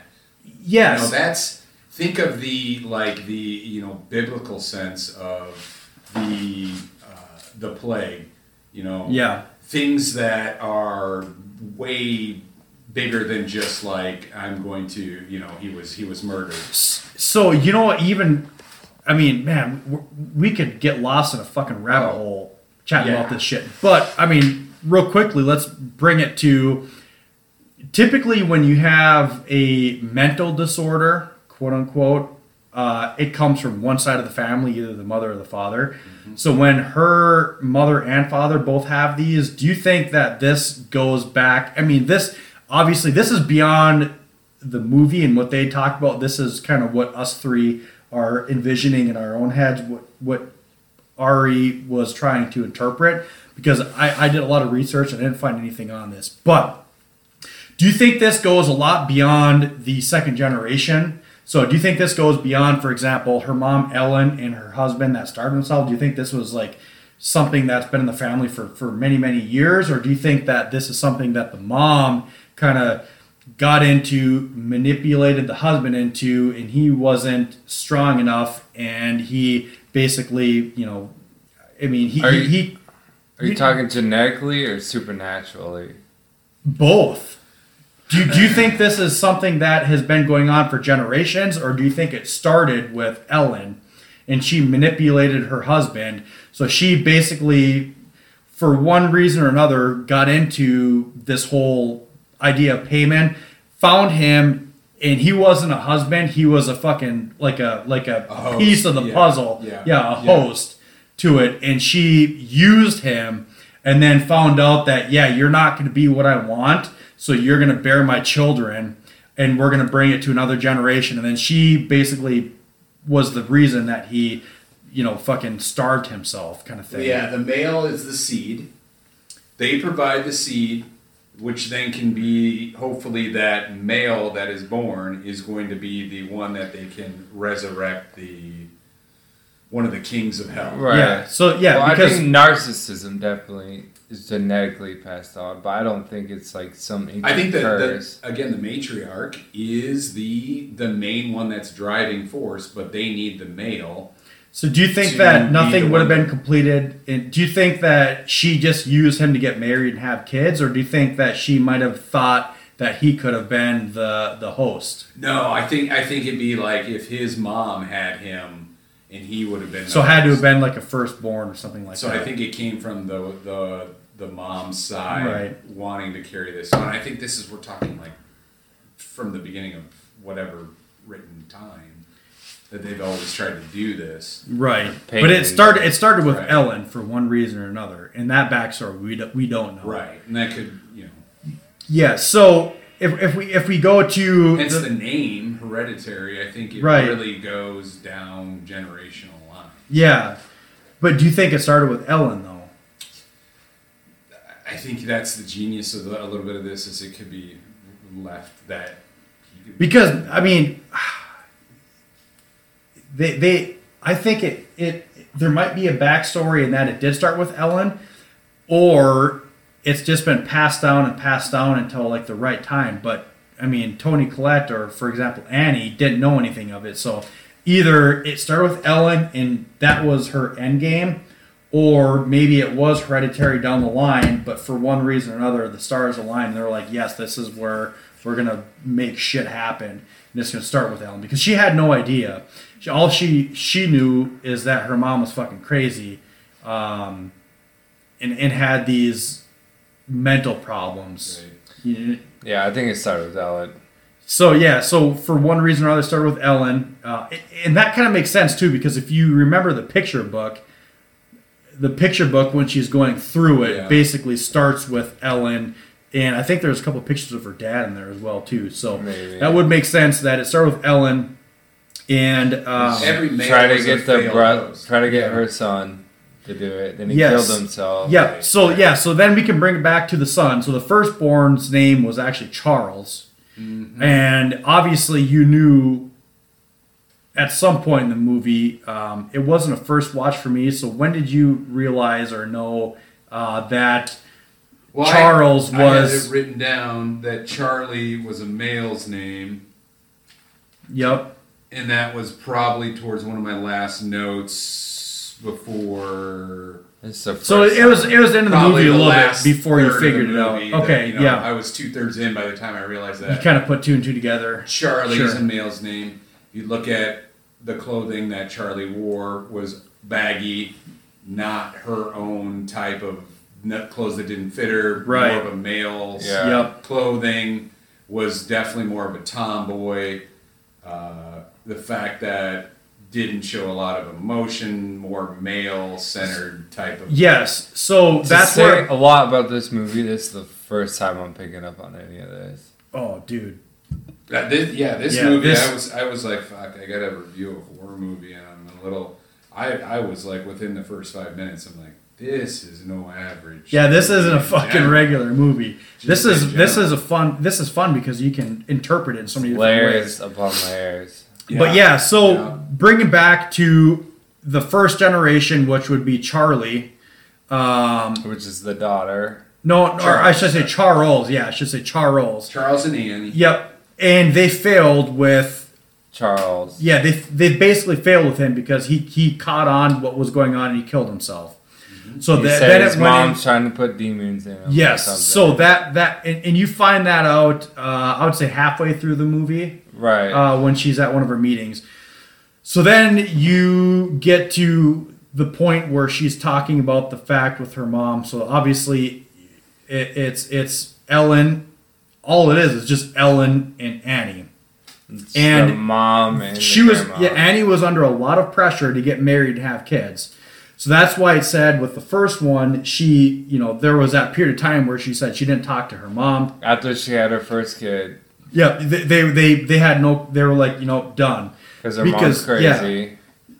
Uh, and I mean, we're jumping all over the place, but this is a movie where you have to. So when she goes in her dream and she tells Peter, "I never wanted to have you because I was pressured to have you. I was forced into this marriage and to have So you as a kid." this is Annie telling her her son that yes, in a dream though, but you know it's true though because she's manifesting her her dreams into right, and you see it throughout the movie. She doesn't Yes. like him. Yep. So then, she, it, after he is born, she must have had a coming together with her mom. Well, her that's No. when her mom embraced Charlie, and that's when the whole process started of of Paimon. So Charlie was just a temporary vessel for Paimon until they could. Some weird shit happened. How she got pregnant with Charlie. I don't remember what. But then her mom came. It's like, oh, I want to be back in your life. So then she finally let her mom back in her life. yeah, And then her mom breastfed Charlie. yeah, yeah. Like yeah, her the mom grandma made. breastfed the I- I- granddaughter. I didn't. I, I guess I didn't pick up on the breastfed part, but I could see because she said that she demanded to feed her, right. whether it was breastfeeding or bottle feeding or something. But yeah, I can see where. I don't She know if she could breast. her right away. Yeah. So some weird Yes. shit's going on with Charlie, which is this weird looking little girl who wears Mm-hmm. baggy clothes. Yeah, And I don't know what's with her face. I don't, it's scarred or something. Well, and she and she acts differently, like eating a chocolate bar in times that you're like, th- you shouldn't be Yeah. like at a funeral, like just busting out, Yeah. like, oh, like this is normal. Yeah. When at school, Like- she kills birds and Yeah, shit. like again, know. cutting off heads is is kind of Yeah. a- that and that's where all the metaphors and symbolism comes Yeah. in too. She because cut off a head. I'm fucking just picking up on that now. Mm-hmm. she cuts she off cut the head off the bird head, bird. but she was always building a toy. Then again, yet that's a vessel. Like she was trying to mm, like Right. make Yeah. something. And she asks her mom, like, who's going to take care of me when you die? Right, and she is the only one in the entire family that actually mourns and misses the grandma's death. Right. Right. Right. She is the only one. So you knew that Paimon was in some way or another. Okay, so Paimon is this demon god that we'll get to at the He's end. yeah, he's one of eight uh, Kings of Hell. Kings of Hell. Yeah. nine. No, he's one of eight. Yeah, he was. There were the eight kings of hell. Marcus Parks says nine. Well, in the Doesn't movie, matter. there's eight. I know. Marcus, yeah, that's that's the um, Last last podcast. podcast. in the movie and in the book, it said he's one of eight. So, Okay, doesn't matter. anyways, let's get back to where where we leave off at that at the uh, Uh, funeral. The funeral. yeah, Uh, let's backtrack into the so fucking Charlie beginning. has a nut allergy, which is important, and then Charlie and what's his name, Peter. go. Peter's like, "Oh, I got a school function," and Annie, the mom's like, "You better take your sister." Annie's kind of a bitch the whole time, which I think is important. I think she's supposed to be like kind of that. Well, she's constantly like you can tell like their relationship. Yeah, she does The not like the son. She's like just. Yeah, when he's She's asking not to use nice the car, at which all. you know, I would say that might even be considered normal for a teenage. Yeah, well, you better kid. take your At the time, yeah. Well, where are you going? You- you- At the time when this happened, so later on, I think Yeah. you find out she's more a bit. But uh, so he's going to a party, but he tells his mom he's going to some school function, and she's like, "You better take your younger sister," and he's like, "All right, whatever." So he takes her to this party. So there's actually a lot going on in between this too with her figurines. So right, right. I guess I'm going to interject now with Yeah. this because I'll forget uh, as we go on. But um, Charlie is obsessed with making figurines. So part of it at first, when I remember watching this movie, uh, it was because I saw this last year around the same time, or I was earlier than that, when my son was um, getting into hockey. And I was like, oh, that's the same thing. You know, like I, I play hockey still as an old man. Uh, my son loves to come and watch, so he picks it up. You, you know, kids Right, right. will will whatever they see their parents do, they will, you know, follow suit with. You know, and you see Charlie doing these figurines, building them, and whatever. like real makeshift, like taking, Right. And, and she's Yes. got a little workshop. It kind of flashes to the mom's like professional yes. studio. So she's She's mirroring got, like, the this- mom. Yep. one of the, a couple interesting things I saw is I don't know if there's any symbolism in this, and I've done a shitload of research on this, and I've never seen anything of it. But she has multiple figurines, and the main one is when she is making herself. It's out of a pill bottle. Did you notice that? Yeah, yeah. So like she's got some out of like other random objects. One's out of like an Altoid box, and then Yeah. there's one out of a pill bottle. Where the f- number one? Where the fuck she get this pill bottle from? Um, y- I mean, you She later. made herself. Well, she she again she has a nut allergy. She probably has always had a pill bottle on her. yeah. but I mean, if you have a nut allergy, do you take medication on the normal, or do you only take it if She you? would need it on her at all times. Yeah, but I mean, it was like a regular pill. Like if you have a nut allergy, don't you just have like an EpiPen or something like that? Well, here's the thing I, I wrote down. It said uh, I have mom is on drugs, dad starts taking drugs. But this is all after she dies, though. yes. Yes, and and she's making these with pill bottles before any of this. The son is on drugs, taking pot or whatever, smoking dope. And the ironic thing is the daughter needed drugs. So all of them and throughout this have all I- I- I mean, another in the movie have this- all needed. Yeah, to- this might be taken me looking too into it, but again, I saw this. you have like, to look into with it. this fucking movie, it wouldn't Right. surprise It- me if there's something. So I'm like, hmm, she's making herself out of a fucking pill bottle. I was like, there's got to be something with that. But also, the biggest thing with this before the big scene with her is that she foreshadows the entire movie when they do the shot on her fucking dresser because it shows headless fucking figurines and it shows the fucking pigeon head creature you know there with everyone else bowing and and whatever so like boom you see this movie one time you see that and you're like there's the entire fucking movie i can turn off after 20 fucking minutes Dude, I've never noticed that. I didn't notice that either. That's Oh. crazy. yeah well after you yeah I after think you I think you could pull twenty people and we'd, we'd all get like different symbolisms. oh Yes. for sure for sure There's It's layers and layers on this movie. yeah yeah All right, so uh, Peter and Charlie go to this high school party, and she has a peanut allergy, and Peter goes to hook up with some chick and smoke pot. He's like, I got weed. So Here's the thing: Did they mention that she has that nut allergy? Because they spent Yes, a they giant did. scene with that chick at a at a house party, and she's working two nights chopping up missed all it. these walnuts. you missed it because you watched the fucking movie on your cell phone Bullshit. But They didn't when they were that. at when they were at the funeral home, the husband goes up and she's eating chocolate. bar. She's like, "Is there any nuts in it?" And she's like, "No." And then the, the mom comes up, "Is there any nuts in that?" And she says, "No." Ah, okay, okay. So they do it back to back. Well, right as soon as I saw funeral. somebody chopping up the nuts, I'm like, okay, well, this is a fucking heavy scene here. Yeah, no, they made they made sure to uh, let you know.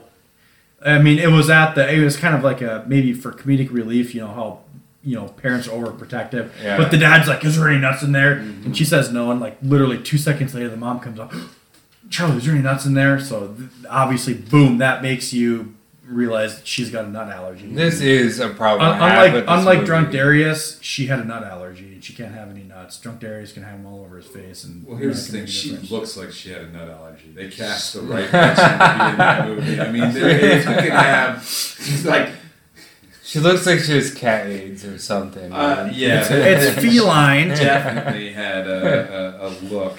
So, anyways, let's keep going here, Uh, DD. That is one problem I have with it is she knows she's allergic to nuts. But then she's at this party and just openly just eats a fucking brownie. Well, well, She it doesn't wasn't a brownie; it was cake. Cake. It was Like, cake. fucking baking a So, cake do you know what it was? I actually paid attention to this because when you first get to the party, you see, and she's chopping up nuts. Mm-hmm. What I think it actually is, is the knife. The exact same knife that was cutting the nuts up was used to cut, the Ah, Cut the cake. cake. So I don't like- think the cake actually had nuts in it. They yes, the they used the knife to cut the cake. Oh man, So that, that makes a lot more fucking sense. in your face. Fuck you. Ari. Aster is Fuck you. bullshit like that. So yeah, squash that. Let's move on. Let's fight. Uh, okay, so her cat AIDS kick in and she starts. She gets her uh, Peter, I can't breathe. her allergies are kicking in and she can't breathe. She's freaking out and Peter's high as fuck off weed. so that's yeah. So that's All right, That's, Charlie has an allergic reaction. Peter's like, oh fuck. Takes her out, get in his car, but somehow he gets VIP parking right in front of the house. Of course. fucking. There's no if you other got- cars if there. You roll up with a fucking bag of weed that big. He's the only car there parked right in front of the door. It doesn't matter. Drives off, trying to get her to the hospital, and rolls down the windows because she can't breathe. And while they're driving, he's speeding, and there's like a deer or something in the road, and she's Yep. sticking her head out the window because she can't breathe. So he swerves and misses the deer, and uh, there's happened to be a light pole right there, and Charlie's head. Did you guys notice that earlier in the movie uh, when he was driving out, they stopped on that light pole and you saw the same fucking the same uh, cult No. You guys missed that. Okay, so let's go wait, back. wait, wait. Let's just clarify here. Charlie, the little girl, her head got knocked the fuck off. Oh, fucking bad. Okay, let's go. Okay, back. so let's go back to the funeral. The, The mo- it's an open. funeral? It's an yeah. It's an open. Yeah. What do you got, BB? No, no, no. I, I Yep. do remember this. Yes. Yeah. yeah. Okay, it's an open casket funeral. The first shot you see is of the grandma. Boom. This is the first time you see the grandma. She's laying in there. Well, she's got this big golden fucking chain that they make sure you see. They see. gotta lock it. I sketched it out as soon Yes. as I saw it. I'm like, this Yep. is fucking. you sketched First it? off, yeah, oh yeah, I got two sketches of it. Oh Right here. shit! And first off, the symbolism. There's multiple six six sixes. We're looking Dude, for a new 666 co-host for the Joe Blow later. Horror Show. all bunch of- over this fucking shit. Dude, there's a bunch of bunch of frames in this movie where you see six. Oh, items. oh yeah, Yes. oh yeah. Yes. So many. Yes. I'm, Okay. I'm about to fucking cat AIDS nut right now. Feline. Feline. okay, so open casket with the grandma. You see the necklace with the sketch that you have there. It's the same. It's the main. It's the cult symbol, I guess Yeah. you'd call it. The next scene is Toni Collette or Annie, um, doing her There's- eulogy. I guess. eight swirls on this. The eight fucking kings of hell. Oh, that's a good. I didn't. And there's yes. six six six without with the it, eight too. swirls. Jesus, oh, that's a Kitty fucking. That's a. Dude. That's, that's a so much. fucking- fucking So much. Yep, that's a nugget and a half. But anyways, you see the symbol on the ma or on the grandma, and then when Toni Collette is up there, she's wearing the same fucking necklace. Did you guys notice that? She's wearing the same fucking necklace I didn't see that. with that. So Oh fuck! I gotta Yes. watch this movie again. Yes. Okay. Grandma, open casket. It focuses on the fucking chain with that symbol. Next scene, Toni Collette or Annie doing the fucking eulogy with that same fucking necklace. Fast forward to them going out to the party when they drive by the fucking telephone pole when it's daylight out, the same fucking symbol on the telephone pole. Mm-hmm. They go to the party.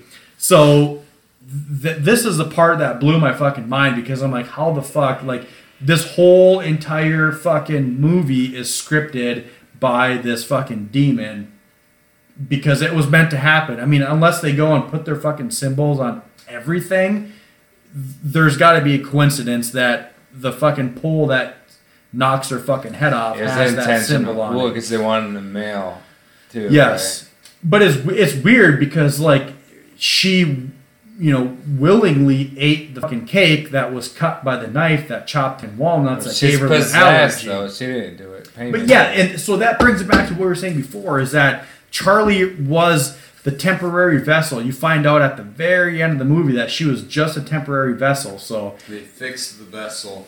yeah, Right. yep. And Well, obviously, I, had noticed too that so like he's driving a Volvo. The Made by the Nazis. well, no, it was an also, Audi. it- it's an Audi. no, it was a Volvo. Are in you the, sure? In the scene that she recreated, it was a Volvo station wagon. The one that has all the circles. No, that's an Audi. I swear to God, it was But an the Audi. scene there. that she's Also made by Nazis. well, yeah, that's more. But the I think the Volvo is a Swiss deal. But You're right. It is. uh, the first Nazis. it was basically the the safest car to drive. Probably Nazis. First one to have like an actual pedestrian bumper, meaning if you hit something, you're gonna like whatever's gonna hit it is gonna live. So he stops or it swerves out of the way to hit this when he should have just sped through and Yeah. hit that fucking deer. Instead, he veers and hits the pole. So that's kind of to me. I was like, okay, that's kind of weird. There's some something he wanted to get across on that too. Yeah. Every word, every action in this movie has a purpose. Yes. Oh yeah, and he, he and the fact that he wrote all this stuff before he even wrote the movie means that this dude knows his shit. Dude, that's why Toni Collette's just, you know, Oh, they were eating She up fucking this script. kills like- it, dude. Yeah. yeah.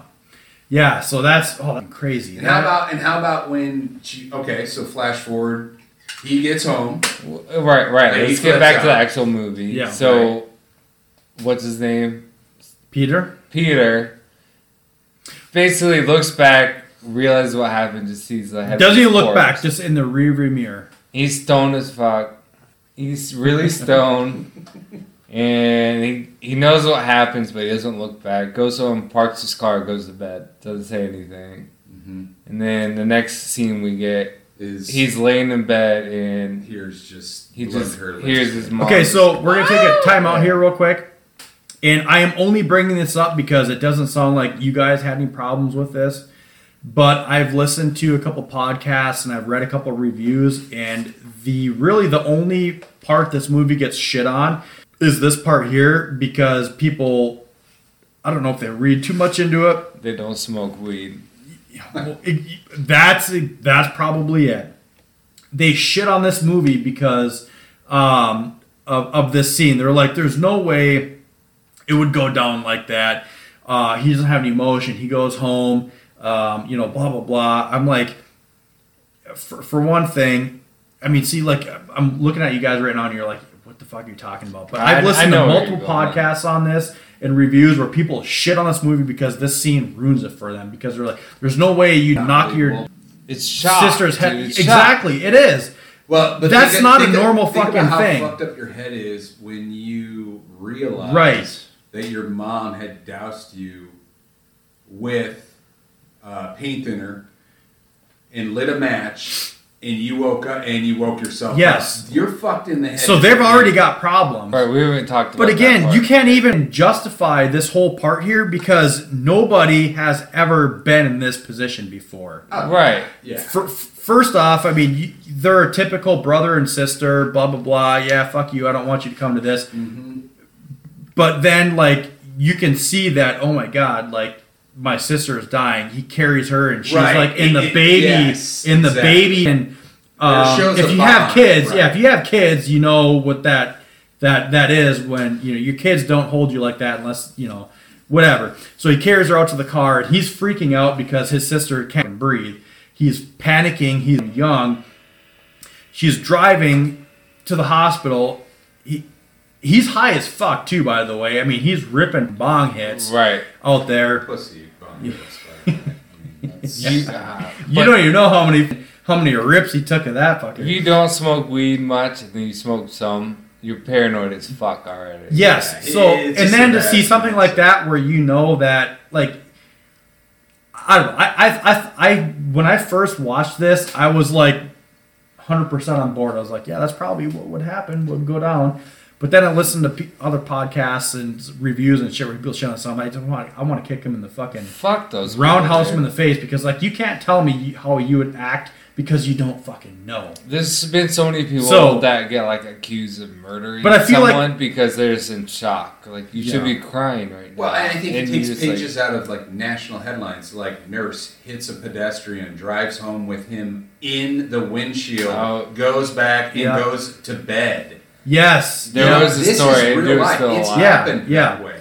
But I, I feel like I needed to address this because there's probably people that, you know, might have heard Yeah, and read other yeah. things that I would- were I- I influenced would- by it. But I mean, like, let's face it, this is not something fucking normal, and you're not going to be prepared for this. There's no right way to react. Exactly. So this is 100% believable. I have zero issues with the entire way this went down. Fuck you if you think. So you, you cut to that next scene in the morning with these blood, you know, hey, I'm gonna go run and Yeah, grab and some you can tell he didn't. He like, didn't sleep a wink. Now that he's up and he's like half twitching. He's when just laying doing in the that. bed. Like, is Cut this to real that life? next scene, which I thought was interesting, is she's screaming on the floor like In the same position. in the bowing in the same position. bowing position. Oh my Yes. god, Yes. dude! Yes. Did you guys both pick up on this, or did you listen Oh, to I- someone? No, I No, swear to God, this I picked up on this. After they kept showing all those people, I'm like, Mm-hmm. what? It's Oh just my like, oh, God, in the dude. beginning. So the bowing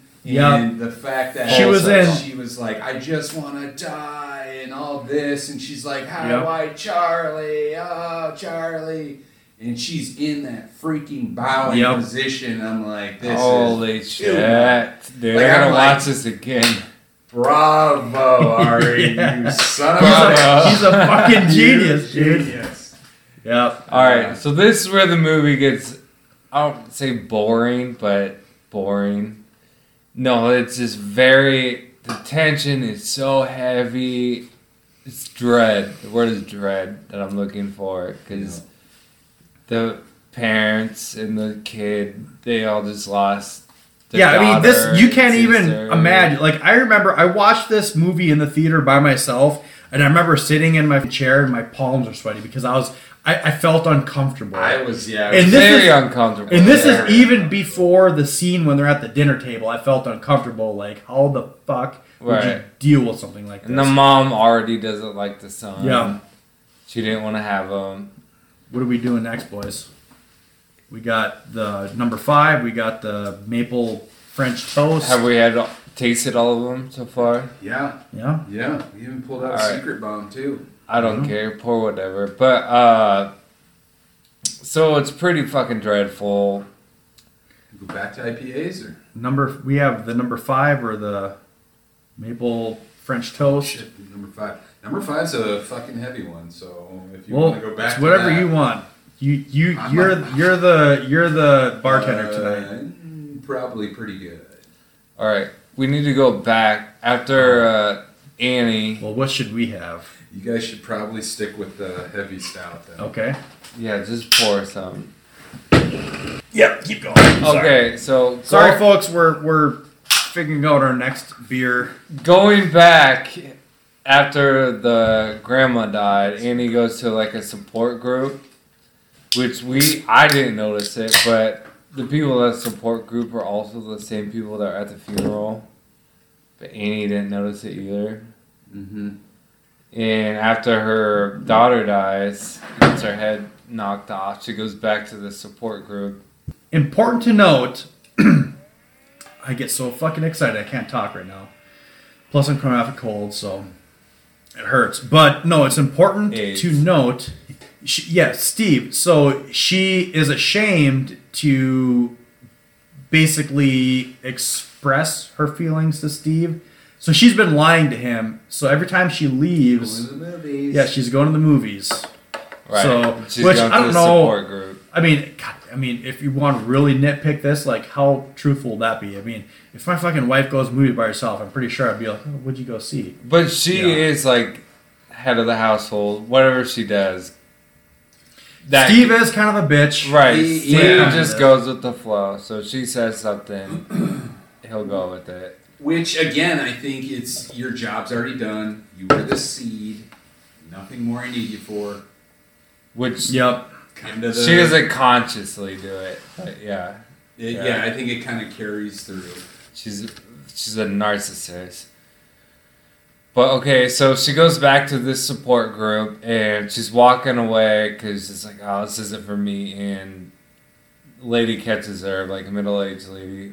Ah, fuck is her name? I don't Joan. know. Joan. Joan. Joan stops her. It's like, oh, come. Ah, I've seen you here before. What happened? And Fred's like, oh, I lost my daughter. My daughter died. And then No, yeah, that was a bunch of fucking bullshit. She said she lost her son and her grandson in a droning. Joan said that. Yeah. Yeah. Yeah. So then Joan invites her back to her place because she says she can speak to the dad or whatever. Well, it, she'd just given her a number, and then so just on a whim. So she didn't even like give her that thing of like that. right, it's not that straightforward. One more thing too. Not to I mean this is another one that fucking blew my mind, but the entire movie, the very first scene it opens up on is it panned it, it's a wide shot and it focuses in on the dollhouse Mhm. and it focuses in on Peter's room Mhm. and then Goes It to him. turns walking to into him. Charlie's Room. no it turns to uh, Steve walking in Yeah. So it turns from the dollhouse to real life. Right. Dollhouse is a metaphor because in real life, they're all quote unquote dolls being Yeah. manipulated It's a, by, it's a game. by an right, outside right, force. Right. Like Right. puppets. Fucking Right. boom. Yep. Like, God damn like, it so much. Like I thought too. it, it- the you the know, entire fucking movie is they think they have free will, they think they have choice, but everything has been already decided. by Everything's them. being manipulated. Yeah. Yep. That's a good point for sure. All right, so Annie goes with Joan to her house. I don't know right after this or not, but and she walks in and she says it smells like shit. She'd say it smells like shit, but she's like it stinks in here. Yeah. It smells like farts, which you get that reference. No. Sulfur. The smell of uh, Demons hell. smell like sulfur. Yeah. Oh, really? Yeah. Oh, fuck! I missed that one. Yeah. Yeah, it smells like that. Yep. like that fart. Uh, and then Hopefully the mic picked that up. in the I house, hope so. I, I haven't, I didn't see it, but I heard there's six of everything in the house. Yes, yes, there is. I heard about that. I actually I remember that from a review or podcast I listened to after I watched this last year. Right. But I I, I didn't see anything of it when I did my research this time around. It's like But yes, six figurines or Yeah. whatever. Six Yeah, candles. it's all in sixes. Yeah. Hmm. So then they do like a whole like spiritual thing. Like they don't do a Ouija board. Do they do a Ouija board? Might as well have been. something It was like a Ouija like board a where she seance, wants to talk to her dead daughter. And she she's not really buying it at first, but then Well, she's like, Well- I want to show you something that I can do with my grandson. Yeah, Right. well, To I guess I mean, are we? I know we kind of talked about it before, but I just want to make sure we're not glossing over any facts because she did. She, Well, she did. We're gonna about gloss over a lot of shit because this movie has so much detail. Well, I know, but we, we, we did kind of jump around a little bit earlier. But when she, there was a lot of information that was gained when she was at these meetings like, earlier. like yeah, that. but I think yeah, I, I think the the the main thing was is, um, you know, the first time she was there was before Charlie died, and she talked right about. after her That's where you get the details about her mom. and her brother who died. Yep, yep, yeah, her mom and her brother, and then um, after Charlie died, she showed up. But that time she wasn't uh, strong enough to go in, and that's Right. when Joan stepped in and flagged her down in Yeah. the parking lot. The one thing I wrote the second time watching on it, I just wrote down the Jones swerve, and I had that for you, uh, Mr. Busy Bee, because I wanted to. When you were watching this, let's jump ahead a little bit because I want to know how long you were following this plot line before you realize that oh, there's something sinister going on with With this the whole- support group. with Joan. Jo- no, no, not just with Joan. Right out the gate, Joan, uh, she also played a pretty significant evil character in HBO's series called uh, The Leftovers. Never. yeah. N- n- not a It's big about, deal if you haven't. I know, I know. But it was also a support group type person dealing with death, and I'm like, this is you don't cast somebody in a role like that unless they had a Yeah, Oh, you Well, son of a bitch! So role, it and fucking ruined like- it for you. That was, I was like, ah, this she plays a bigger role in this. Just like as you said with the uh, Lost Boys, I knew this guy had to be something Yeah. bigger. Well, the That's what I leftovers thought with Joan. Right, it's about uh Well, yeah, It's it's like about a bunch of people, people that get- live and die, and then they only no, leave like the good people get resurrected to heaven. Everyone else gets stuck behind, right? Yeah, it's it's kind of one of these things where like, what happens if a third of the USA just all sudden, or a third of the, of the world just disappears mm-hmm. one day, Right, right. and then everyone else is left to pick up the pieces of like, what the hell happened? My brother, my mom. Why was it you? Why was it? why wasn't me? You know, why were there good people? Why were there Sure. bad people that left? The whole thing. But this uh, this Joan lady really like right So, away. I was like, well, she's got a bigger role. What we're, what, I mean, you're watching this, and it's probably you're picking up on things that probably a lot of other people didn't pick up on. But when you first watched this, I'm sure you were like legit thinking she was like the the the savior part. Like this is. Did- were, were you thinking that at all? No, it, you know, and, and I was like, well, I'm gonna kind of just mark that as like, well, she's got to be a bigger role in this. But looking at when she, what got me, what I knew hooked me was when she went and she was drinking tea with her in her home, and she takes Annie takes a sip of tea and she picks Yeah. something out, and it was a weird like speck, and then she looks, and then Annie's kind of freaking out grabs a bottle of pills and takes it, and Joan looks at her like, you know, you can take all the drugs you want, but your life is already, you know, the the way she kind of glanced at her made me, you know, it already kind of set the stage that. So that's when you You knew do it tilted from good to questionable or bad. Yeah, I, I knew when when she kind of like that scene where it focused in on her, like Yeah. she like had something in her tea, and then to That's uh, crazy her- that you pick up on that. Eh, Yeah, it was just it was just like that's too significant. Why would you even have this in a scene Yeah. where it's like this girl, this lady is just trying to help her out?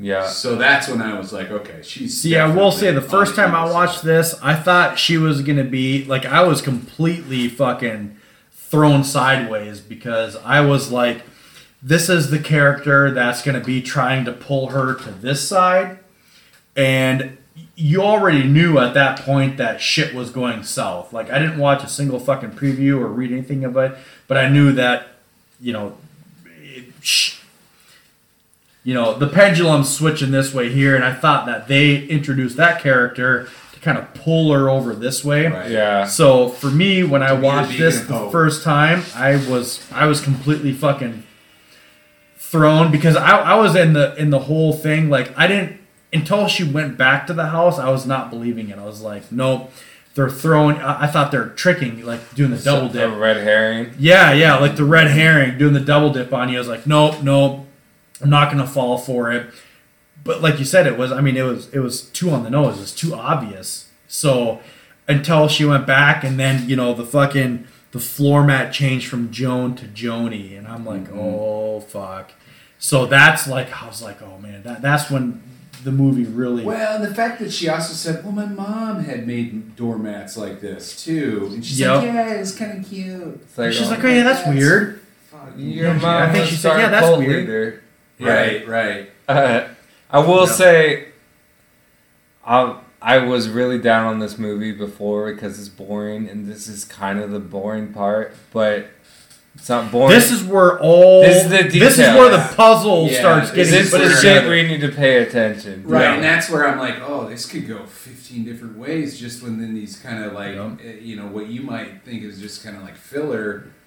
This guy had it like, Yeah, it, it's not he boring. It's just the shit I missed. Yeah. And, and I think that's where the the tip would be to tell people, hey, great sort of horror genre movie, but you might want to keep your eyes and ears open a little bit more on this because this is some deep shit Yeah. here. Right. So Annie goes home, they have the dinner, and she basically tells Peter that she wishes he died.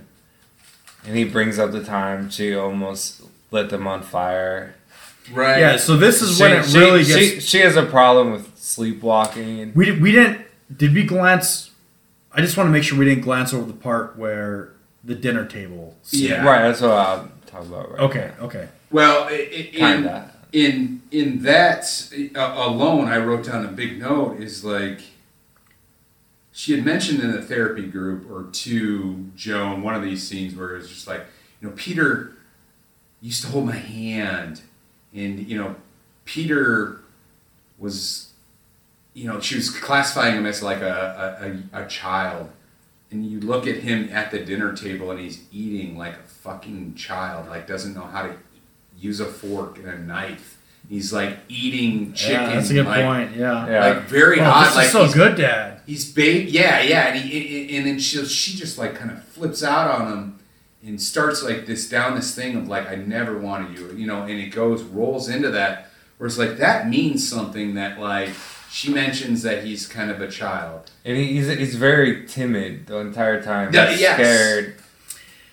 Here's the Well, other she thing. she doesn't say I never wanted you. Sweaty and wet. His hair is, and he's sweating and he's wetty and he's he's Wetty. wetty. he's wetty. Sweat and wetty is. he's wetty. But think about it, it's all kind of tying it into that scene where he is has Yeah. fluid dumped on well, him. he's Yeah. he's So he's slowly always getting into. in that. s- In well, that but he's also slowly getting more and more into. So I mean, It's like paranormal activity where the Katie slowly becomes more and more the demon. Right. Yeah, because they're they're slowly breaking him down. Because if you remember, if we jump to the end of the movie, when or no, not even the end of the movie, when she's going through her mom stuff, and it says Paimon will take over the form that is the most vulnerable. So they're purposely trying. It's like the United States military. They're gonna break you down and build you back up. They break him down to the point where they can start to take over with uh, uh, super impressionable, right? Yes. Right. So when you know, like he's at the school, I think I'm jumping ahead a little bit, but just We're to jumping make, all around. It just to make sure we don't gloss over it. When he's outside, he's already starting to hallucinate shit. Joan is on the other side of the street. She's like, "I condemn you. Yes. I condemn you. Get out." And he's like, "What the fuck are you talking about?" Like, Where, all when of is that. this? This, I think, I'm a little bit ahead of Is you he, right now. is he in the school? yeah. Yeah. Yeah, he's just you know what? out, out, out I- on the table by himself. Yes. I with think this calls back to Halloween a little bit when Jamie looks outside and Michael's standing outside. No. Could be. It could be a throwback. All right. Could be Go a on. throwback. No, but I'm just saying there's there's all these like small parts that go into. But I mean, let's let's let's get back into it. Right, but before- thinking about that, that you know, going to that dinner scene. I mean, this guy, he he's he's sixteen to eighteen years old. Should fucking know how to sit and eat dinner with the family Yeah. and not. I like- honestly have never even thought about that and noticed that until you brought it up. But I mean, so he's, much. he's eating like a child. So I'm thinking, like, ever since he was doused in that fluid, he's always sweaty. He's always looks like he's just wet with fluid. Scared of his mom. And it- yeah, or I yeah. mean, maybe he's not like physically supposed to be like that, but it's supposed to. It's kind of like portray- He's, yeah, he's he's It's always supposed to- been yeah. just like mentally like not Yep. there, Yeah. impressionable. But I mean, think about how that would make a fucking and, he, kid. And, he's, and he's like taking that hit of weed, and he's freaking out, and he's just like, "Somebody hold my hand! Oh. Somebody Oh. hold my hand!" I mean, fucking I, reminds I me- do that every time I the man don't bun friend. weed. What? Blow your fucking mind with this one. The man bun friend. Yeah, my friend. uh, when they're underneath the bleachers and there's four of them and they take a hit and that's the scene you're talking about right is now a- when he's freaking out. After his da- after his sister died. Yeah. the what? After his sister died. Yeah, yeah, yeah, yeah. yeah. There- This, it- is, this is where he's got his like, one friend with the man bun because I I noticed that. Notice Let's- that man by. Let's let's get let's get let's let's just carry this on. But like you said, most of them are old people at the end, and then there's a fucking man bun. So but let's keep going. Uh, okay, so we, I think this probably happened earlier in the movie, but Steve, the husband, gets a call that the grave was desecrated. Hmm Someone fucked with the grave of the grandma And he's he's hiding it from. from Yep. Annie, and then he he finds her headless corpse in their attic, and That's way That- yeah, after. we're That's jumping. way after. okay, So, but eh, you know, dinner table into, Yeah, let's get into the. I I, mean, yeah, we're. I think we're. and she just, she just basically she flips. she's out. losing her shit Right. too. Like we don't know. But he if he's he's poking the bear though at it really. Yeah. Well, yeah. What? And the Well, one thing talking I will Peter say, talking to Annie, his mom.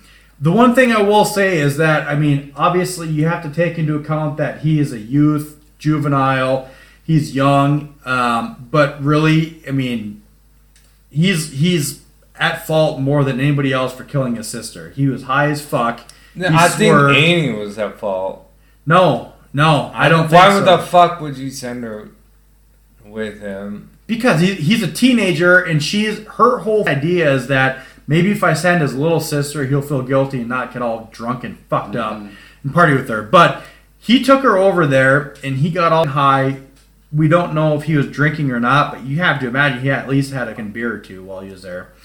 Well, she ate nuts because he was not, you know, Yeah, he, pawned he was off, not. He was not. hey, yeah, he you know. pawned off like, He "Hey, did, but go it's not eat this Kate. over here. Go do that." He's not her dad though. But still, he it was her his responsibility. You're the youngest out of all your ten siblings, so you don't know this.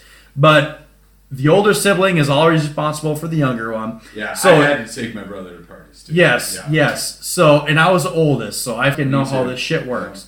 You're still responsible regardless. It doesn't even matter if you're even the same fucking goddamn area code. If something happens to one of your younger siblings, you're getting blamed first. Well, why weren't you? Anyways, so all that shit goes down. Well, it's on him, and he is high as fuck. He doesn't know what to do. Uh, starts driving her to the hospital.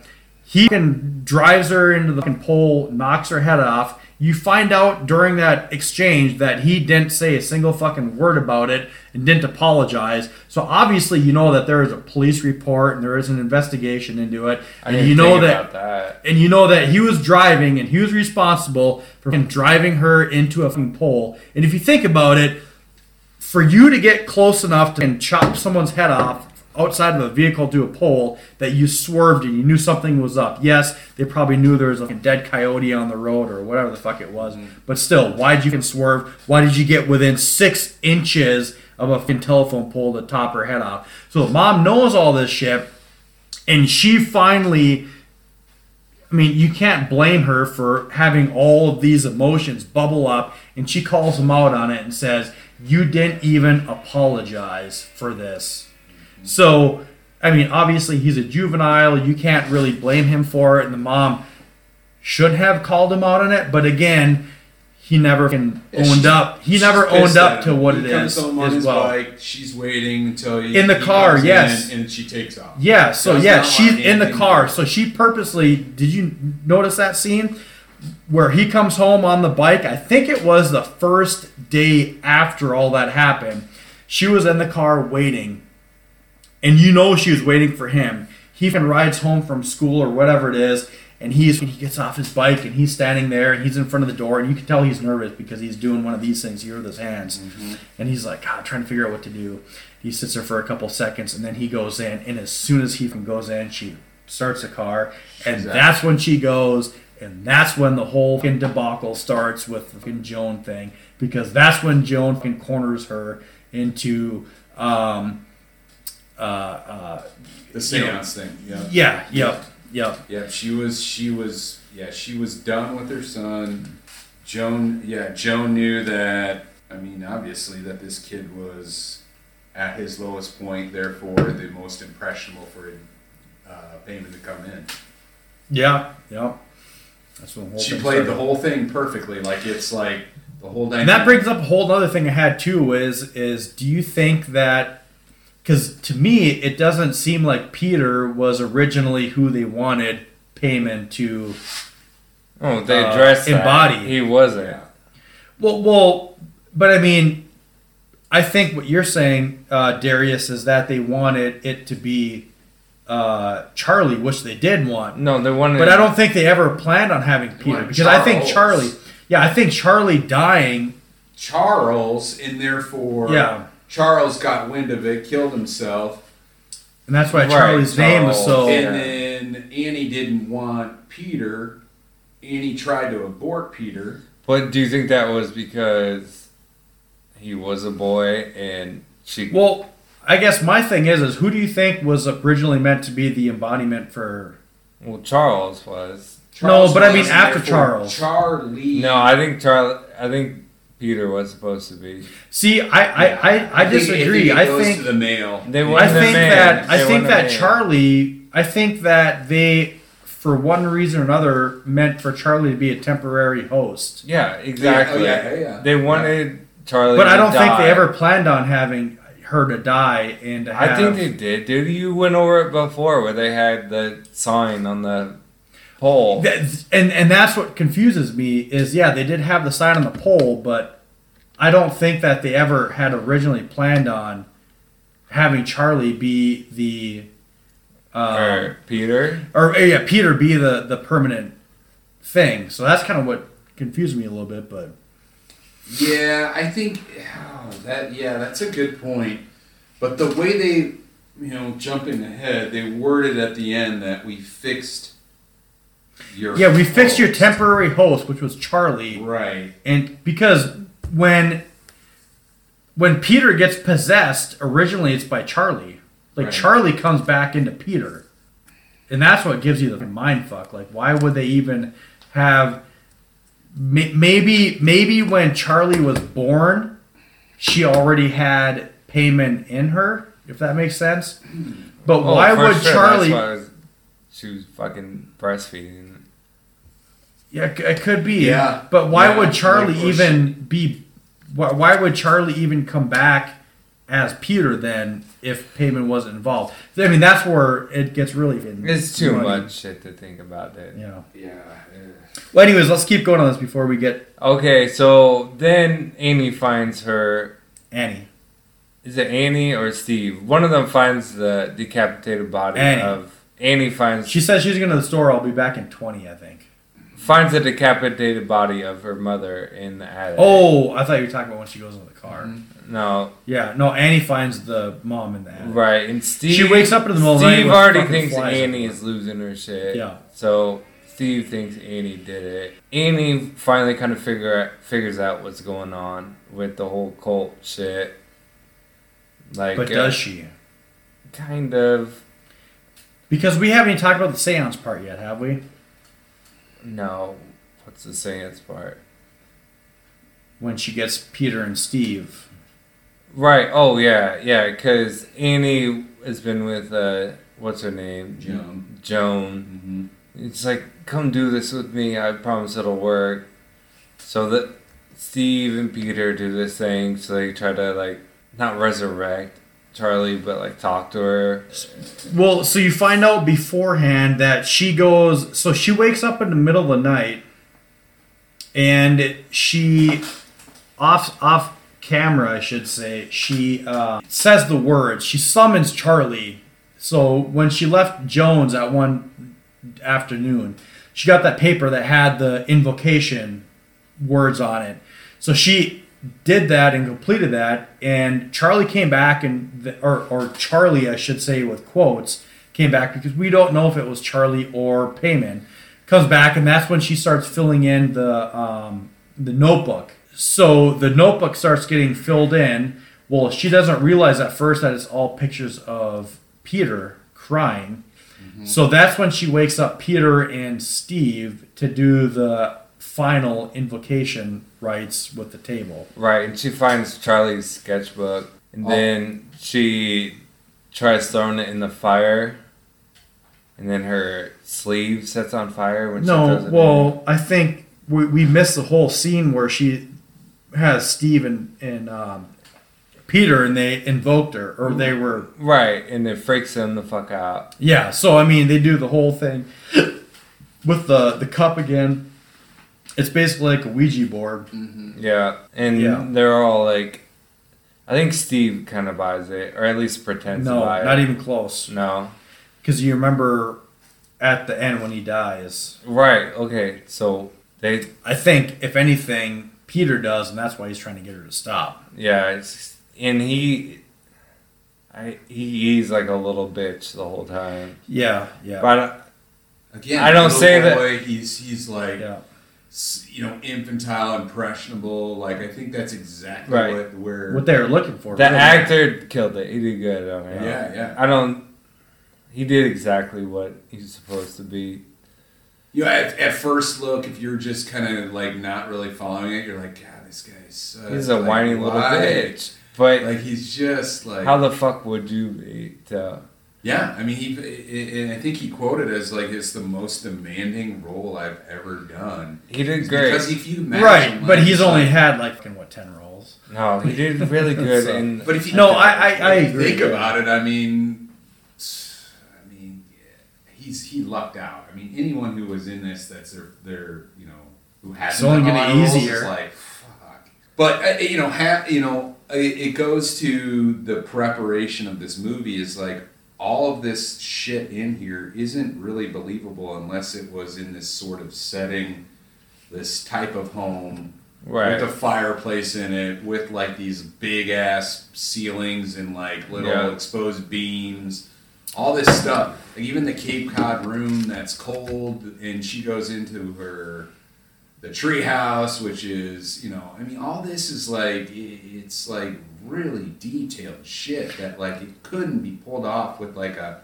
a modern home or even in like a big city setting. You know the one cool thing is that um, with so they found the home and they were like, this is where we want it to be, but the entire interior of the home was built It's on a a set. stage, It's a fucking set. and they had it so like and, and the dollhouse where you could Right. put apart walls. Yes. Full And circle. the cool thing was is that uh, after I watched it the first time, I could see what he's saying because the way that he had his shots drawn out is that you know the walls had to come apart so he could do these big wide angle shots and whatnot. It, it was cool as fuck the way because it made it look like you were in the house, you knew where the rooms were at, but the way the shots were, it was like you you know I mean he it's like the camera was coming from wherever the fuck he wanted it to. It was, it was really cool. All right, so during the seance, Charlie possesses Annie, seemingly, and then Steve throws water on her and she snaps out of it. Then, And this is where you do that, like, okay, something's been going on if if she's getting possessed. It's real. Yeah, yeah, Yep. It also throw, throws to her all of her sleepwalking, and I put air quotes on there because Right. she could actually possibly just always been like a possessed person, doesn't know like what's going on. Right, time. yeah. So, Annie finds, takes Charlie's sketchbook of all these premonitions. Is that the right word?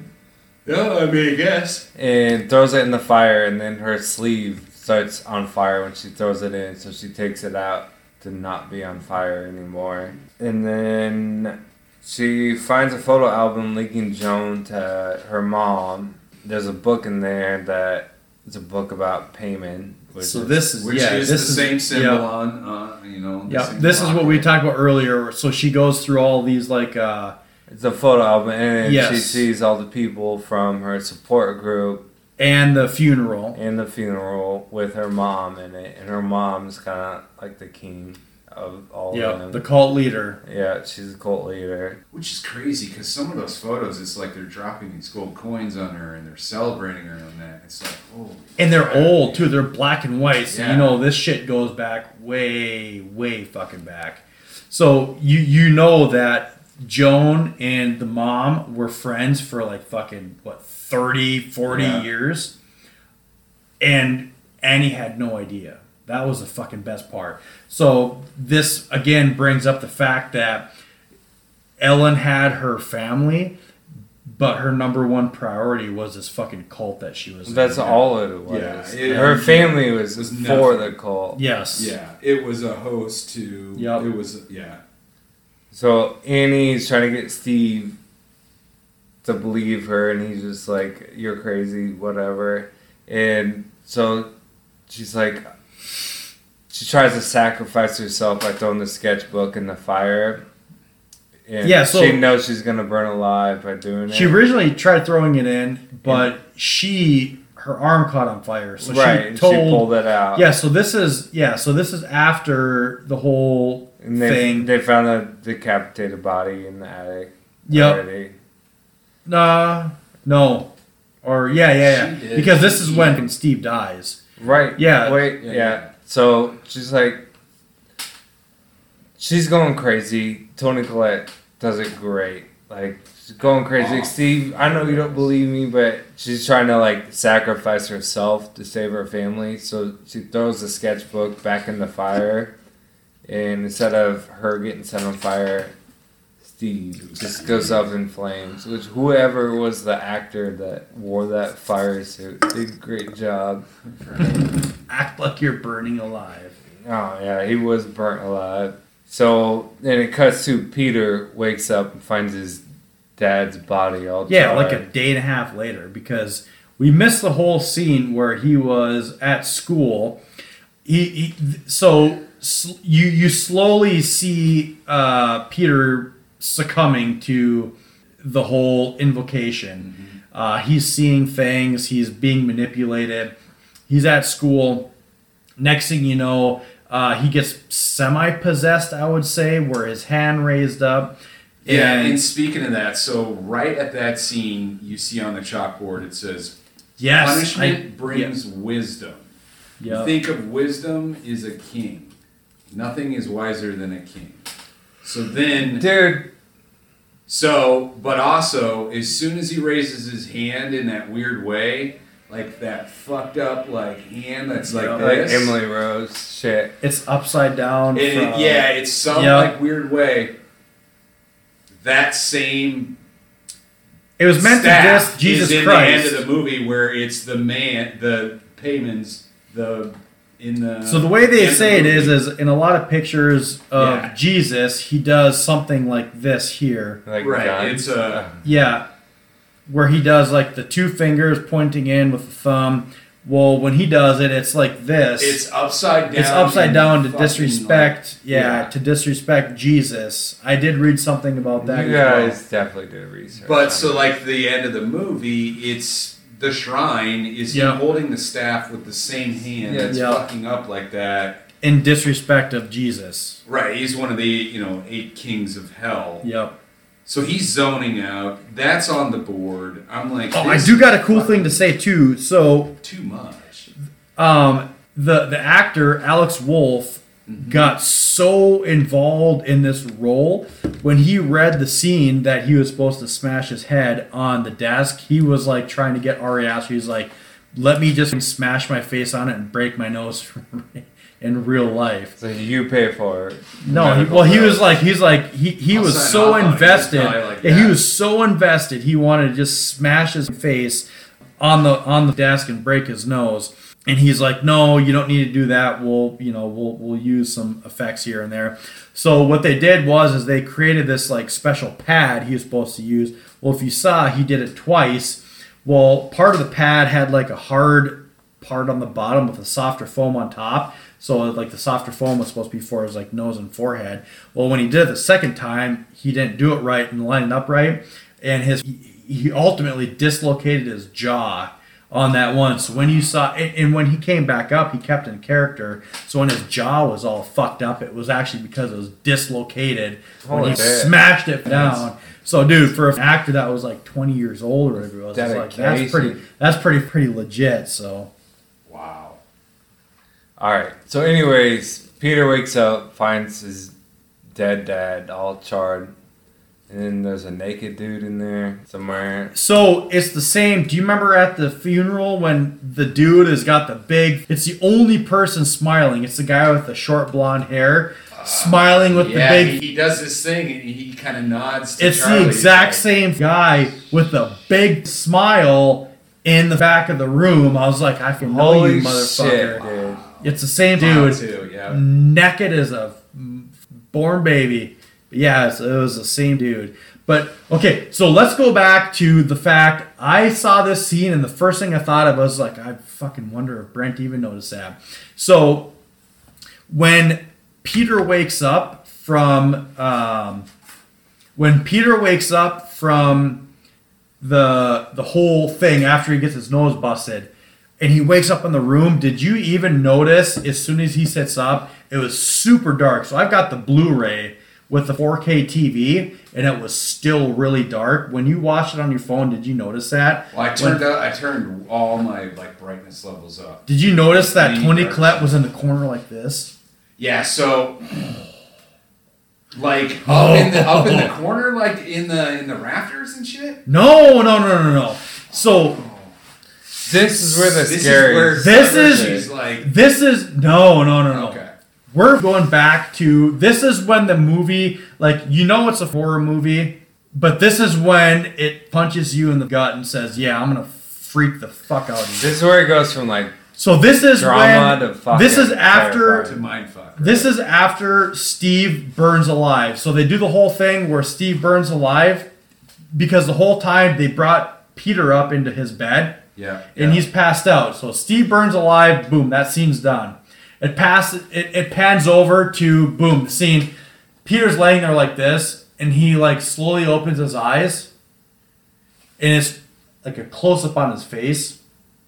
And he sits up in bed, and you can bear dude on my Blu-ray on my 65 inch TV, you can barely see it, but Toni Collette is in the fucking corner, like right there, dude.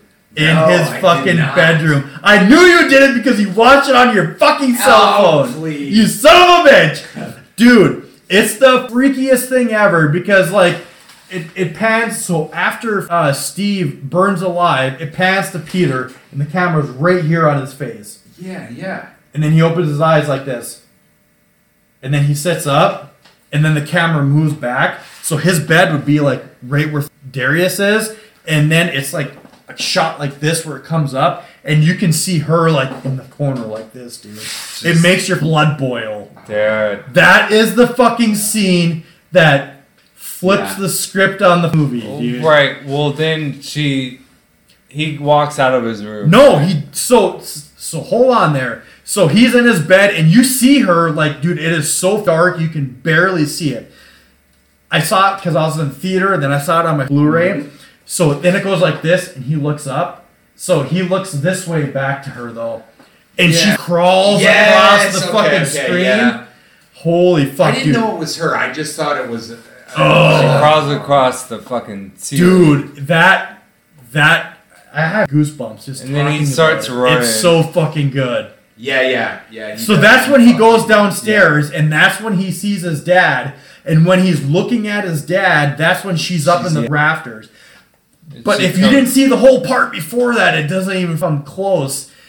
Because when you see her in his bedroom, that's when it gives you the. I remember she is like, yeah, she. I was in the theater and I got the goosebumps and the chills. It's like, oh motherfucker! It was like you don't even know what's going on. and right he's now. like crying, like, "Mom, mom." yeah, he's like calling out Yeah, for her, yeah, and she's hiding up in the corner of his bedroom, like fucking Spider Man, dude. Oh, Yeah. And then got- she comes got out of goose- a dark corner. I got goosebumps just fucking. You kind of see her right in the corner, and then she fucking rushes out of the corner. I You even know? wrote that down because I was like, "There's no way." I was like, "There's no way he saw well, I was watching the 4K version. I mean, but fuck, I gotta, I gotta, I'll throw Jesus it up on my 70 inch 4K. So he gets chased into the attic, right? Attic, yeah. By Yeah, her. yeah, yeah, yeah. Yeah. And he that closes scene where it, she- and she is like glued to the fucking ceiling, banging her head. Yeah, you, you, Oh, think you're yeah. like, oh, she's just like banging on it, and then it cuts to her, and she's just like head butting Boom, boom, upside boom. down. on it. Holy. And he's like, "Mom, mom, mom." Funny. That's where because I didn't want to interrupt you beforehand, but you're like, "Oh yeah, they could edit a couple things out and it'd be family drama." I'm like, "You'd have to edit out No quite a few No, before that." this, but no. at that point, I was like, there's you're not gonna fucking sell me on a family No. drama at this point. It's like that that shit. No, th- th- yeah, this is yeah. And then she cuts her own head off with a saw. with a with a fan blade, but Yeah. yeah, Yeah. And Yeah. then from the back, Yeah. from the back, going. Shh, shh, shh, yes, it's fucking shh, shh. It's crazy. Words can't do it justice. You have to watch it. And yeah, then the he's fact dude. is, the sound in, in just the fact that okay, it's another decapitation. It's You know just what? Driving a lot of And I'm gonna nitpick this movie and say I think they could have done that scene better. That whole shot scene a little better. more gore. I think so. I think they could have amped it up just a little bit. Yeah.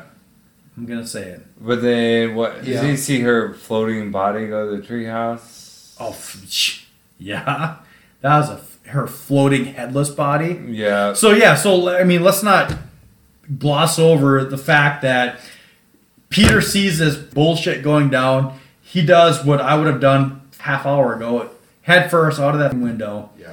onto the ground. You no, he sees the three three body, the three people. Yeah, Right. well, yeah, yeah. I mean, he Yeah, sees his mom so cutting her head off. Then he sees the naked cultists mm-hmm. in there, straight up the window, which anybody would have done. Um, knocks himself out. You see the the headless corpse of his mom uh, floating. Right. See, the thing with this movie is, is that it's up until like you can't the do it last justice in up until the last ten minutes. It's hundred percent like a normal, natural horror movie. The last like. and then the 15 last 10 minutes. minutes it just like flips the script and you're like what the fuck I, I don't know what to believe Yes. Holy yeah So then he wakes up, kind of like uh, dazed. Do we see like a spirit go into his body?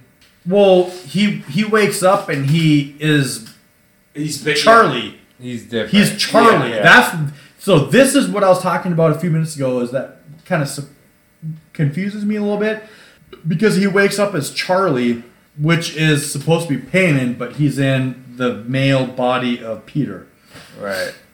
But he just looks kind of dazed and confused. Good movie. All right, all right, all right. Uh, so then he goes into the treehouse where we see the floating headless body of his mother. When, and he goes up there and he finds the headless corpses of his mom, his grandma, and who's the third one? Oh, Charlie. yeah Yep. And then a bunch of naked fucking Man bun. 60 year old. the man bun Yep.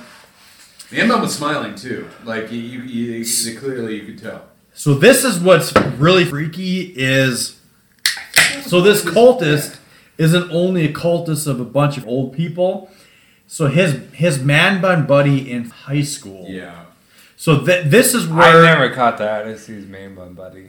yeah yeah. So when the four of them are underneath the bleachers smoking pot, the man bun buddy that he's smoking pot with is one of the cultists. So this is He's where listed in the cast, like on the main like cast list too. I didn't even look under the cast. These are all I guess, people we've seen throughout the movie. Didn't Right. take note of. At So all. the thing that made me really confused is is this whole cult are they only manipulating and like uh like like I'm wondering if they're manipulating and influencing uh, other people.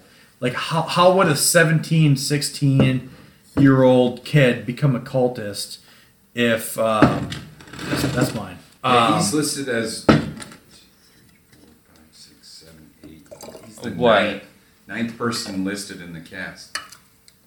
I think most people get indoctrined into a cult when they're young. Yeah, so why? So are we to assume that his parents were two of them in there? No. I mean, it doesn't really matter to me, and it's not going to take anything away from the movie. But I mean, Okay, so yeah, he gets up there, and then what they say, all hail Paimon.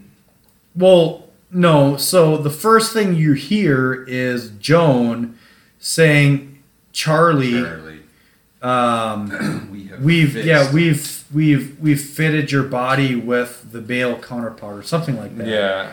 it's okay. but again, there's a, a statue. Uh, It's a crazy mind fuck. Three headless people and a bunch of naked. yeah, so you see In a uh, house. Annie. No, not three. You see Annie and Ellen headless, no, there's bowed down. And. Charlie. And the corpse. Oh yeah, so there's there's three then. Think of it. Yeah, three Annie, men- Charlie, three and generations uh, of Ellen. Yes, yes, that's right. Uh, headless, bowed down, uh, worshiping. You see the statue of Paimon, and you're to assume that Charlie has taken over Peter's body, Peter's body. which Yeah. is being possessed by Paimon. Yeah.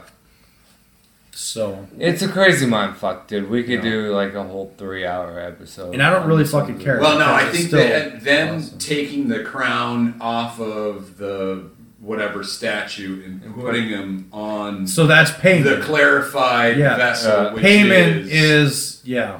you know the He's basically the, king. perfected version that now can allow this. Yeah. So I mean, honestly, it, carries it on to like this could go into a sequel. It could carry, you know, I, I like this not. where it. Just No, I don't. I don't want a way. sequel out of I just love that the way it ends that way. And Yeah. the fact that his look is just he's actually he looks like he you know, the the character, whether it's Charlie or Peter, he's got like divine knowledge. He's like Yeah. he looks like he doesn't give a shit what's going on. He knows exactly what's going on. It's just like completely a non look, but you could just tell that this is exactly like where he needs to be. Yeah. Or This is what's happening. All right, what do you guys give it? Wow. 10 out of I mean, I, and I'm judging this in just like movies in general too. I'm gonna give it a, a nine out of ten. 10. I, get it's a a 10. I mean, I just a great movie. I'm gonna go.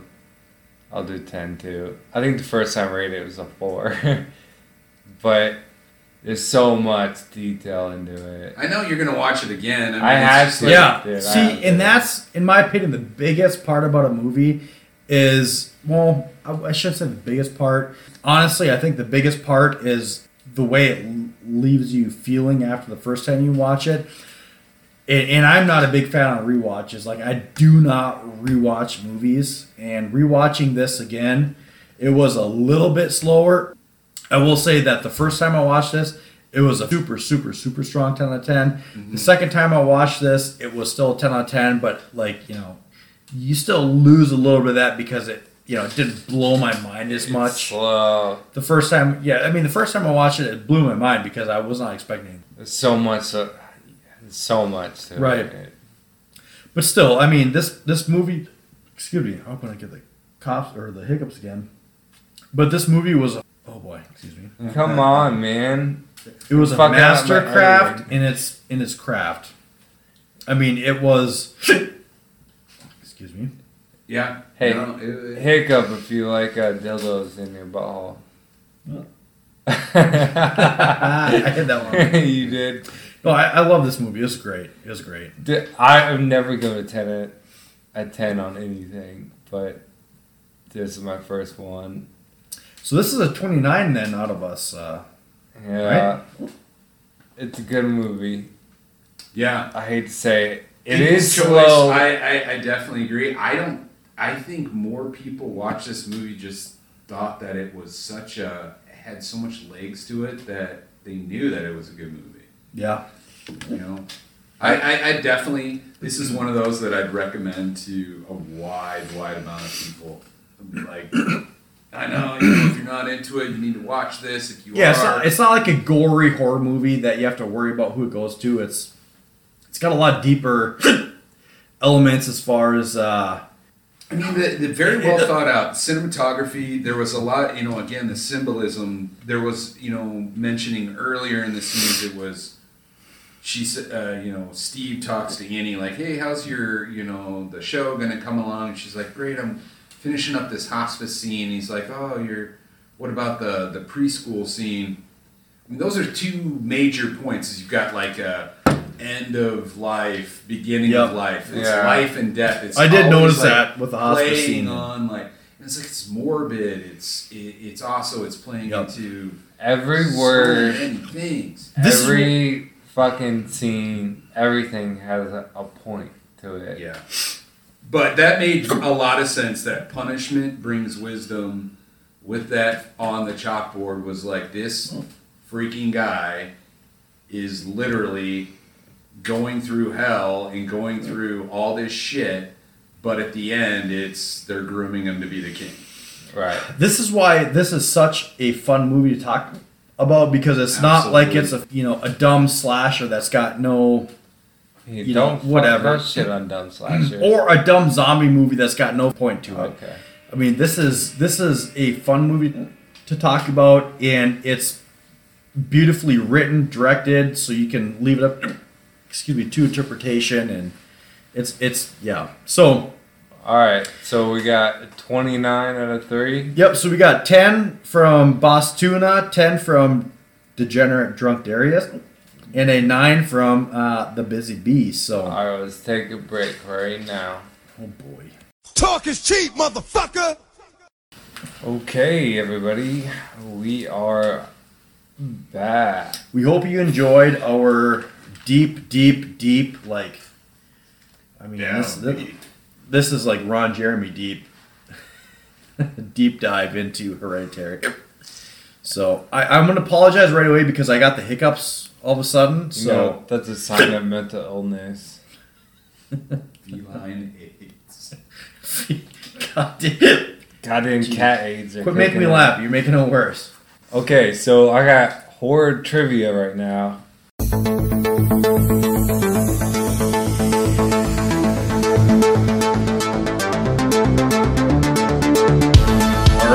We got for horror trivia?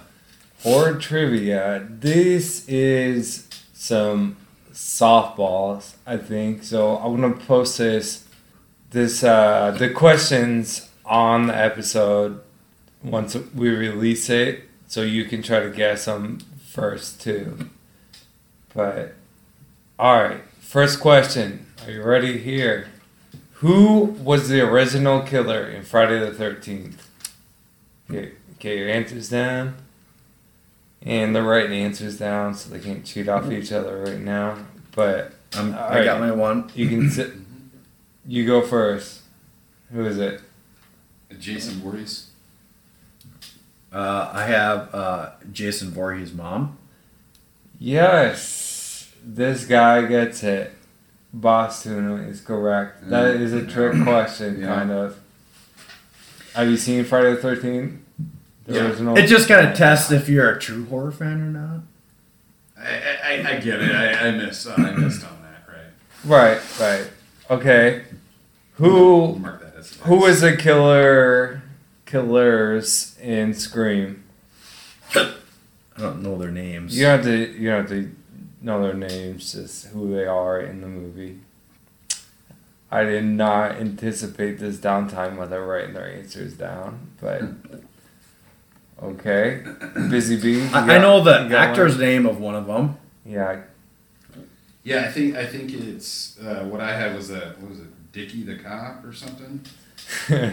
okay, boss tuna. I a vacuum. Um, Doofy. yeah. Yeah. That's sc- nothing. That's scary movie. Yeah. Yeah. Screw. What do you got, boss tuna? Uh, I don't have the name, but uh, one of them is the blonde-haired, short-haired guy. Right, the dude from Scooby Doo. Yes, Mm, yes, and um, the yeah, it was the the cop, right? No, I can't believe that. It was the boyfriend. Was he a cop? No, he wasn't a cop. sure. Skeet, Skeet. Oh yeah, Skeet Ulrich. Yeah, he was the boyfriend. I thought he And was a his cop. best friend. No, fucking David Arquette was the cop. I'm dis- God damn it. disappointed in you. Okay, It's Scooby Doo and Skeet Ulrich. What I'm you, writing you down. guys aren't gonna get this one, but who are the three from Hell? I know.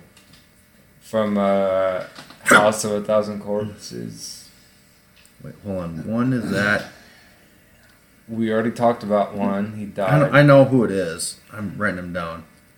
All right, Busy Bee, you're Couldn't gonna get this. one. It'd be yeah. Okay. Am I going to hell? This this was the tougher one. It's Baby, Yup, Captain Spaulding, yup.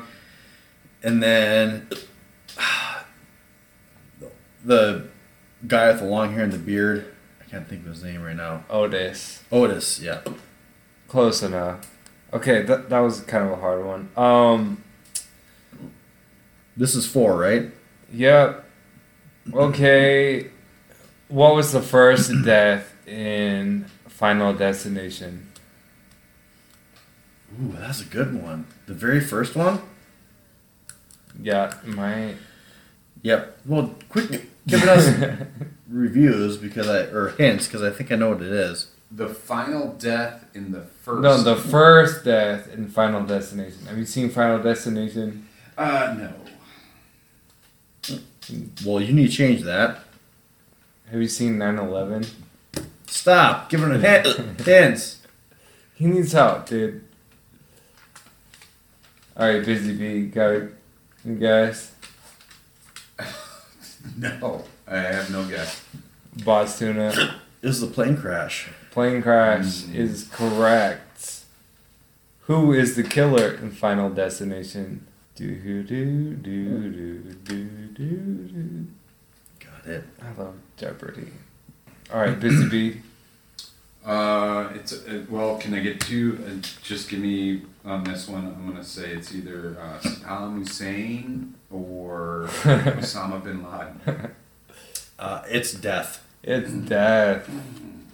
Death Sorry. gets it.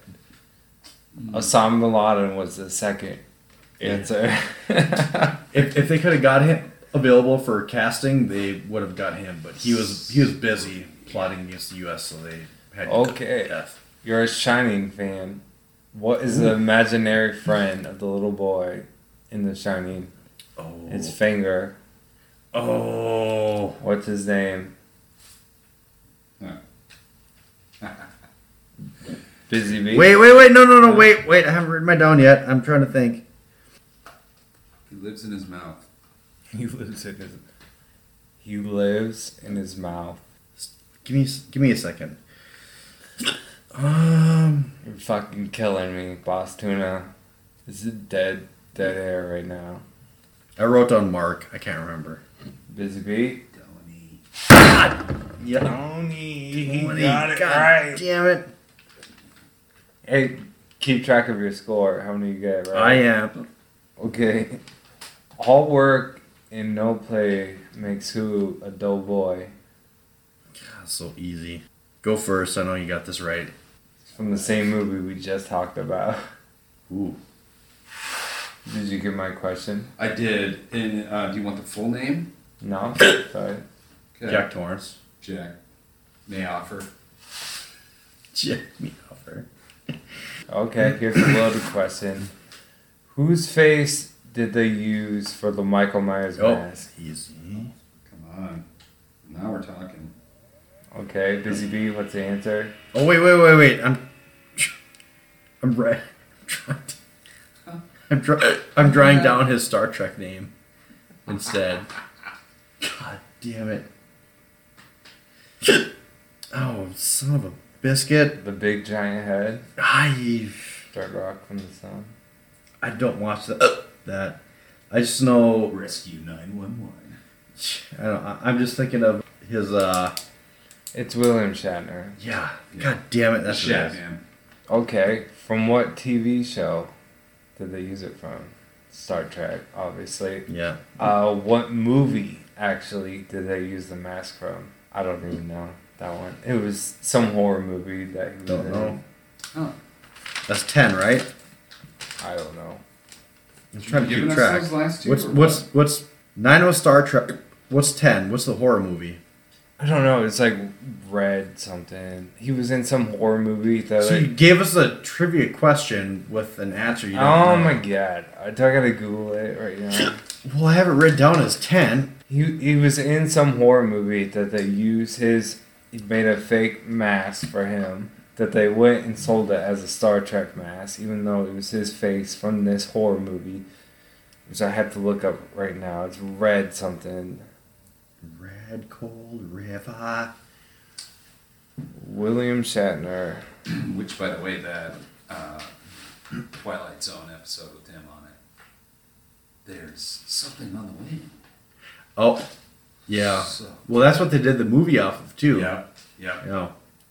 Okay, uh, whose mother sucks dicks in hell? I'm sorry, I'm sorry. Cocks in hell. What do you got, BB? Busy bee? Uh, Shaun from of the Dead. Boss too. No, uh, that's the Exorcist.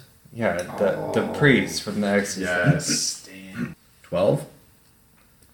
Uh, who won in, in Freddy vs. Jason? Busy bee. You got Freddy. it. Neither. Boss tuna? Neither. I will take both. So I think Jason officially wins, but at the end, Freddy, It's obscure. Freddy's face is still alive. So no, I neither, thought, yeah. They, neither, neither, and both. It's fine. Okay, what was the alien's kryptonite in the movie Signs? Got it. Shit. Swing for the stars.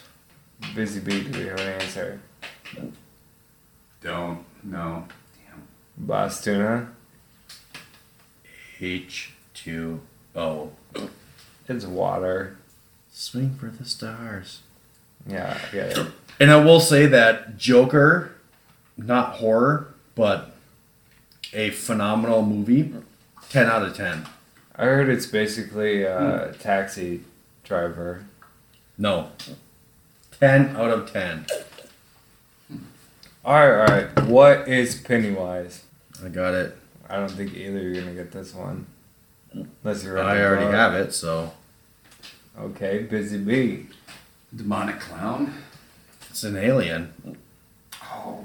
Yeah. Ah, yeah, Boss Tuna is closest. Yeah. That's why they call it it, because you can't describe it. Right.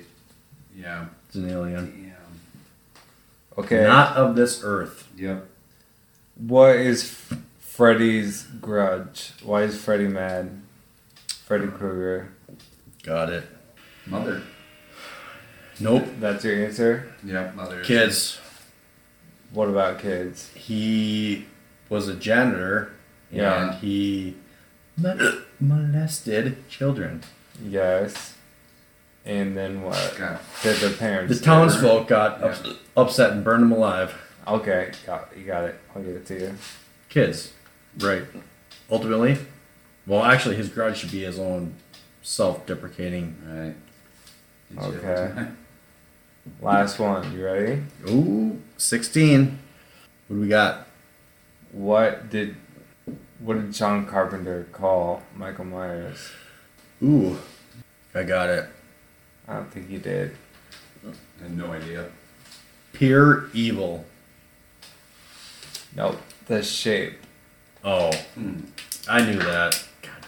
That's what uh, Castle's credit as is the shape. Yeah. Huh. In the credits, he's the shape. Yep, he's the shape. It's not Michael Myers. The shape. All right. How many points you get there, Busy Bee? Uh, I think I got four with you giving me two, or five with you giving me two. what about I got you? all but like three or four. You Yeah, did it was now. no contest there. I missed uh, 16. Um, te- 10 was blank. I think I got them all except like two or three. All right, you did okay. All right, let's go. So let's wrap this up. I got the hiccups. Nobody wants to listen to me hiccup all night. That's why I haven't been saying much lately because I've been hiccuping, ooh, hiccuping the whole time. Um, we're gonna wrap up the episode. The first thing I want to say is that after chatting with with Busy Bee, my number one recommendation to you, in my opinion, what should be at the top top of your viewing list should be The Void from what 2016. Yeah, Watch that. After everything we had talked about, the type of movies you watch like, It Follows.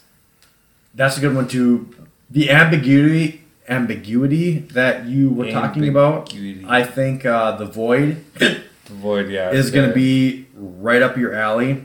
But yeah, I, I do agree with uh, It Follows. also Devil's Candy. Nah, I would say that He might not like that. I would say the the void and um, it follows are like up here, and the the devil's kind of like down here. Okay. So, um, wrapping up the episode, we got our our ratings in. So, the gate, uh, it was sixes all around, I believe, right? I think so. Maybe Yep. someone do it six Three point sixes. five. Yep, three sixes. Six, six, Uh, six. Hereditary, a 10 from Boss Tuna, a 10 from Drunk Degenerate Darius, and a 9 from Busy I Bee. So- nine point five.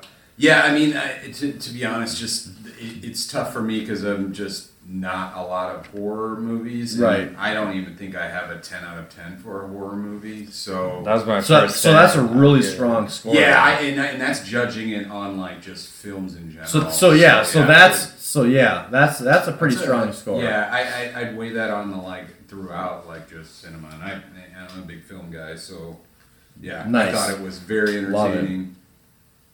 Absolutely. Obviously, you got you you have to watch Midsommar, and uh, Yeah. maybe we'll have you on for.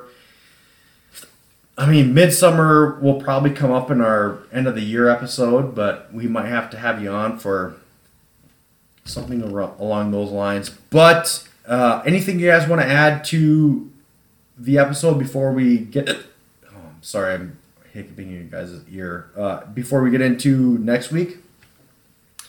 No, I got no nothing. Okay, so we let's get to next week then. So the older movie we are talking about is chosen by yours truly, and that is The Blob. Yes, I, I'm excited to chat about this one here. So, uh, Drunk Darius has the new, newer movie, and that one is what? Darkness Falls. Ooh, Have you seen it? I have Good. darkness. Sorry. It's the creepy tooth fairy. falls. Okay, so the discussion topic is chosen from yours truly. Unfortunately. And I'm kind of excited to talk about this one because we're, we're going to get into to what makes uh, a movie most important to you. So my question is is when it comes to I mean movies in general, but especially horror movies, what what comes first? Is it the uh, I'm sorry for burping. Is it the uh, acting, the writing, uh, the score, or the cinematography? So, what makes a what makes a horror movie? Good. To Good. you personally. Yeah, what, what's the number one quality? Is is it is it the acting, writing, score, cinematography? So, Okay. okay. Last thing we have is segment, and we are going to be talking about a shot in the dark. So, little context on this here. If you don't remember, this is one we chose last year. So we are going to take two movies from the current year, which is 2019, and we are going to uh, try to bring a couple movies that are a little bit more obscure. Uh, we're going to watch them and rate and review them, and hopefully we find some diamonds in the in the rough. So, Mr. Drunk Darius, what do you have for your shot in the dark? It's called Emma. Emma. E M M A. Emma. Okay. Yep. I don't know. I didn't read anything about it. I just saw the title. Boom. Well, let's hope that one and mine are available. My movie is We Are the Flesh. So, that one, I can give you a little context on that, in that it is a 2016 film, but it is a wide release in 2019. So, it, it made its festival run. It was popular enough that that it was uh, worthy enough to gain a decent release. So, Cool beans. Boom. Mr. Uh, Busy Bee, anything you want to leave our fans with uh, for this episode here? No, make sure everyone uh, uh, likes uh, Joe Blow Horror Show. Uh, keep drinking dank beers. Uh, it's all right to buy a ten dollar, twelve ounce bottle of beer. Yeah. Yes. especially from Prairie. Uh, yeah, no, it's been a pleasure, boys. I think this is a, a really cool thing. Uh, I enjoyed getting back into watching some horror movies. I'll definitely try to keep a few on my list. And uh, whatever you boys need, just uh, shoot me an email. Let me know what's up. No, you- cool. I'll see you on Monday. You're definitely gonna be a frequent. Yeah, Yes, we'll, we'll have you back for it, sure. for Very sure. detailed on your end. I will. Uh, uh, we'll set up some sort of like ISDN line, so I'm not having to fucking sit in this shithole. What are you talking about? it's really nice in here. I don't know. I'm gonna go You get know- my cat aid shot right now. I think I think uh, the biggest thing is is is we might have to have you like chime in. We'll have to get some now that you're You're kind of yeah now that you're dipping your toes into the horror genre. We might have you re- re- record like a little thirty second uh, sh- shotgun review of something, and we'll have to like sneak it in an episode just to kind of keep you involved a little bit. But yeah, we'll have you back for sure. yeah, yeah. So got- I hope you guys enjoyed um, this episode here, and uh, we're happy that we're wrapping up episode episode number tw- 22. I apologize for the last few minutes where I have been hiccup, hip, hiccup in your mouth. Cat aids are Yeah. out. Uh, Drunk Darius, anything to leave us with before we sign off? No. I hope it was as good for you as it was for us. Boom!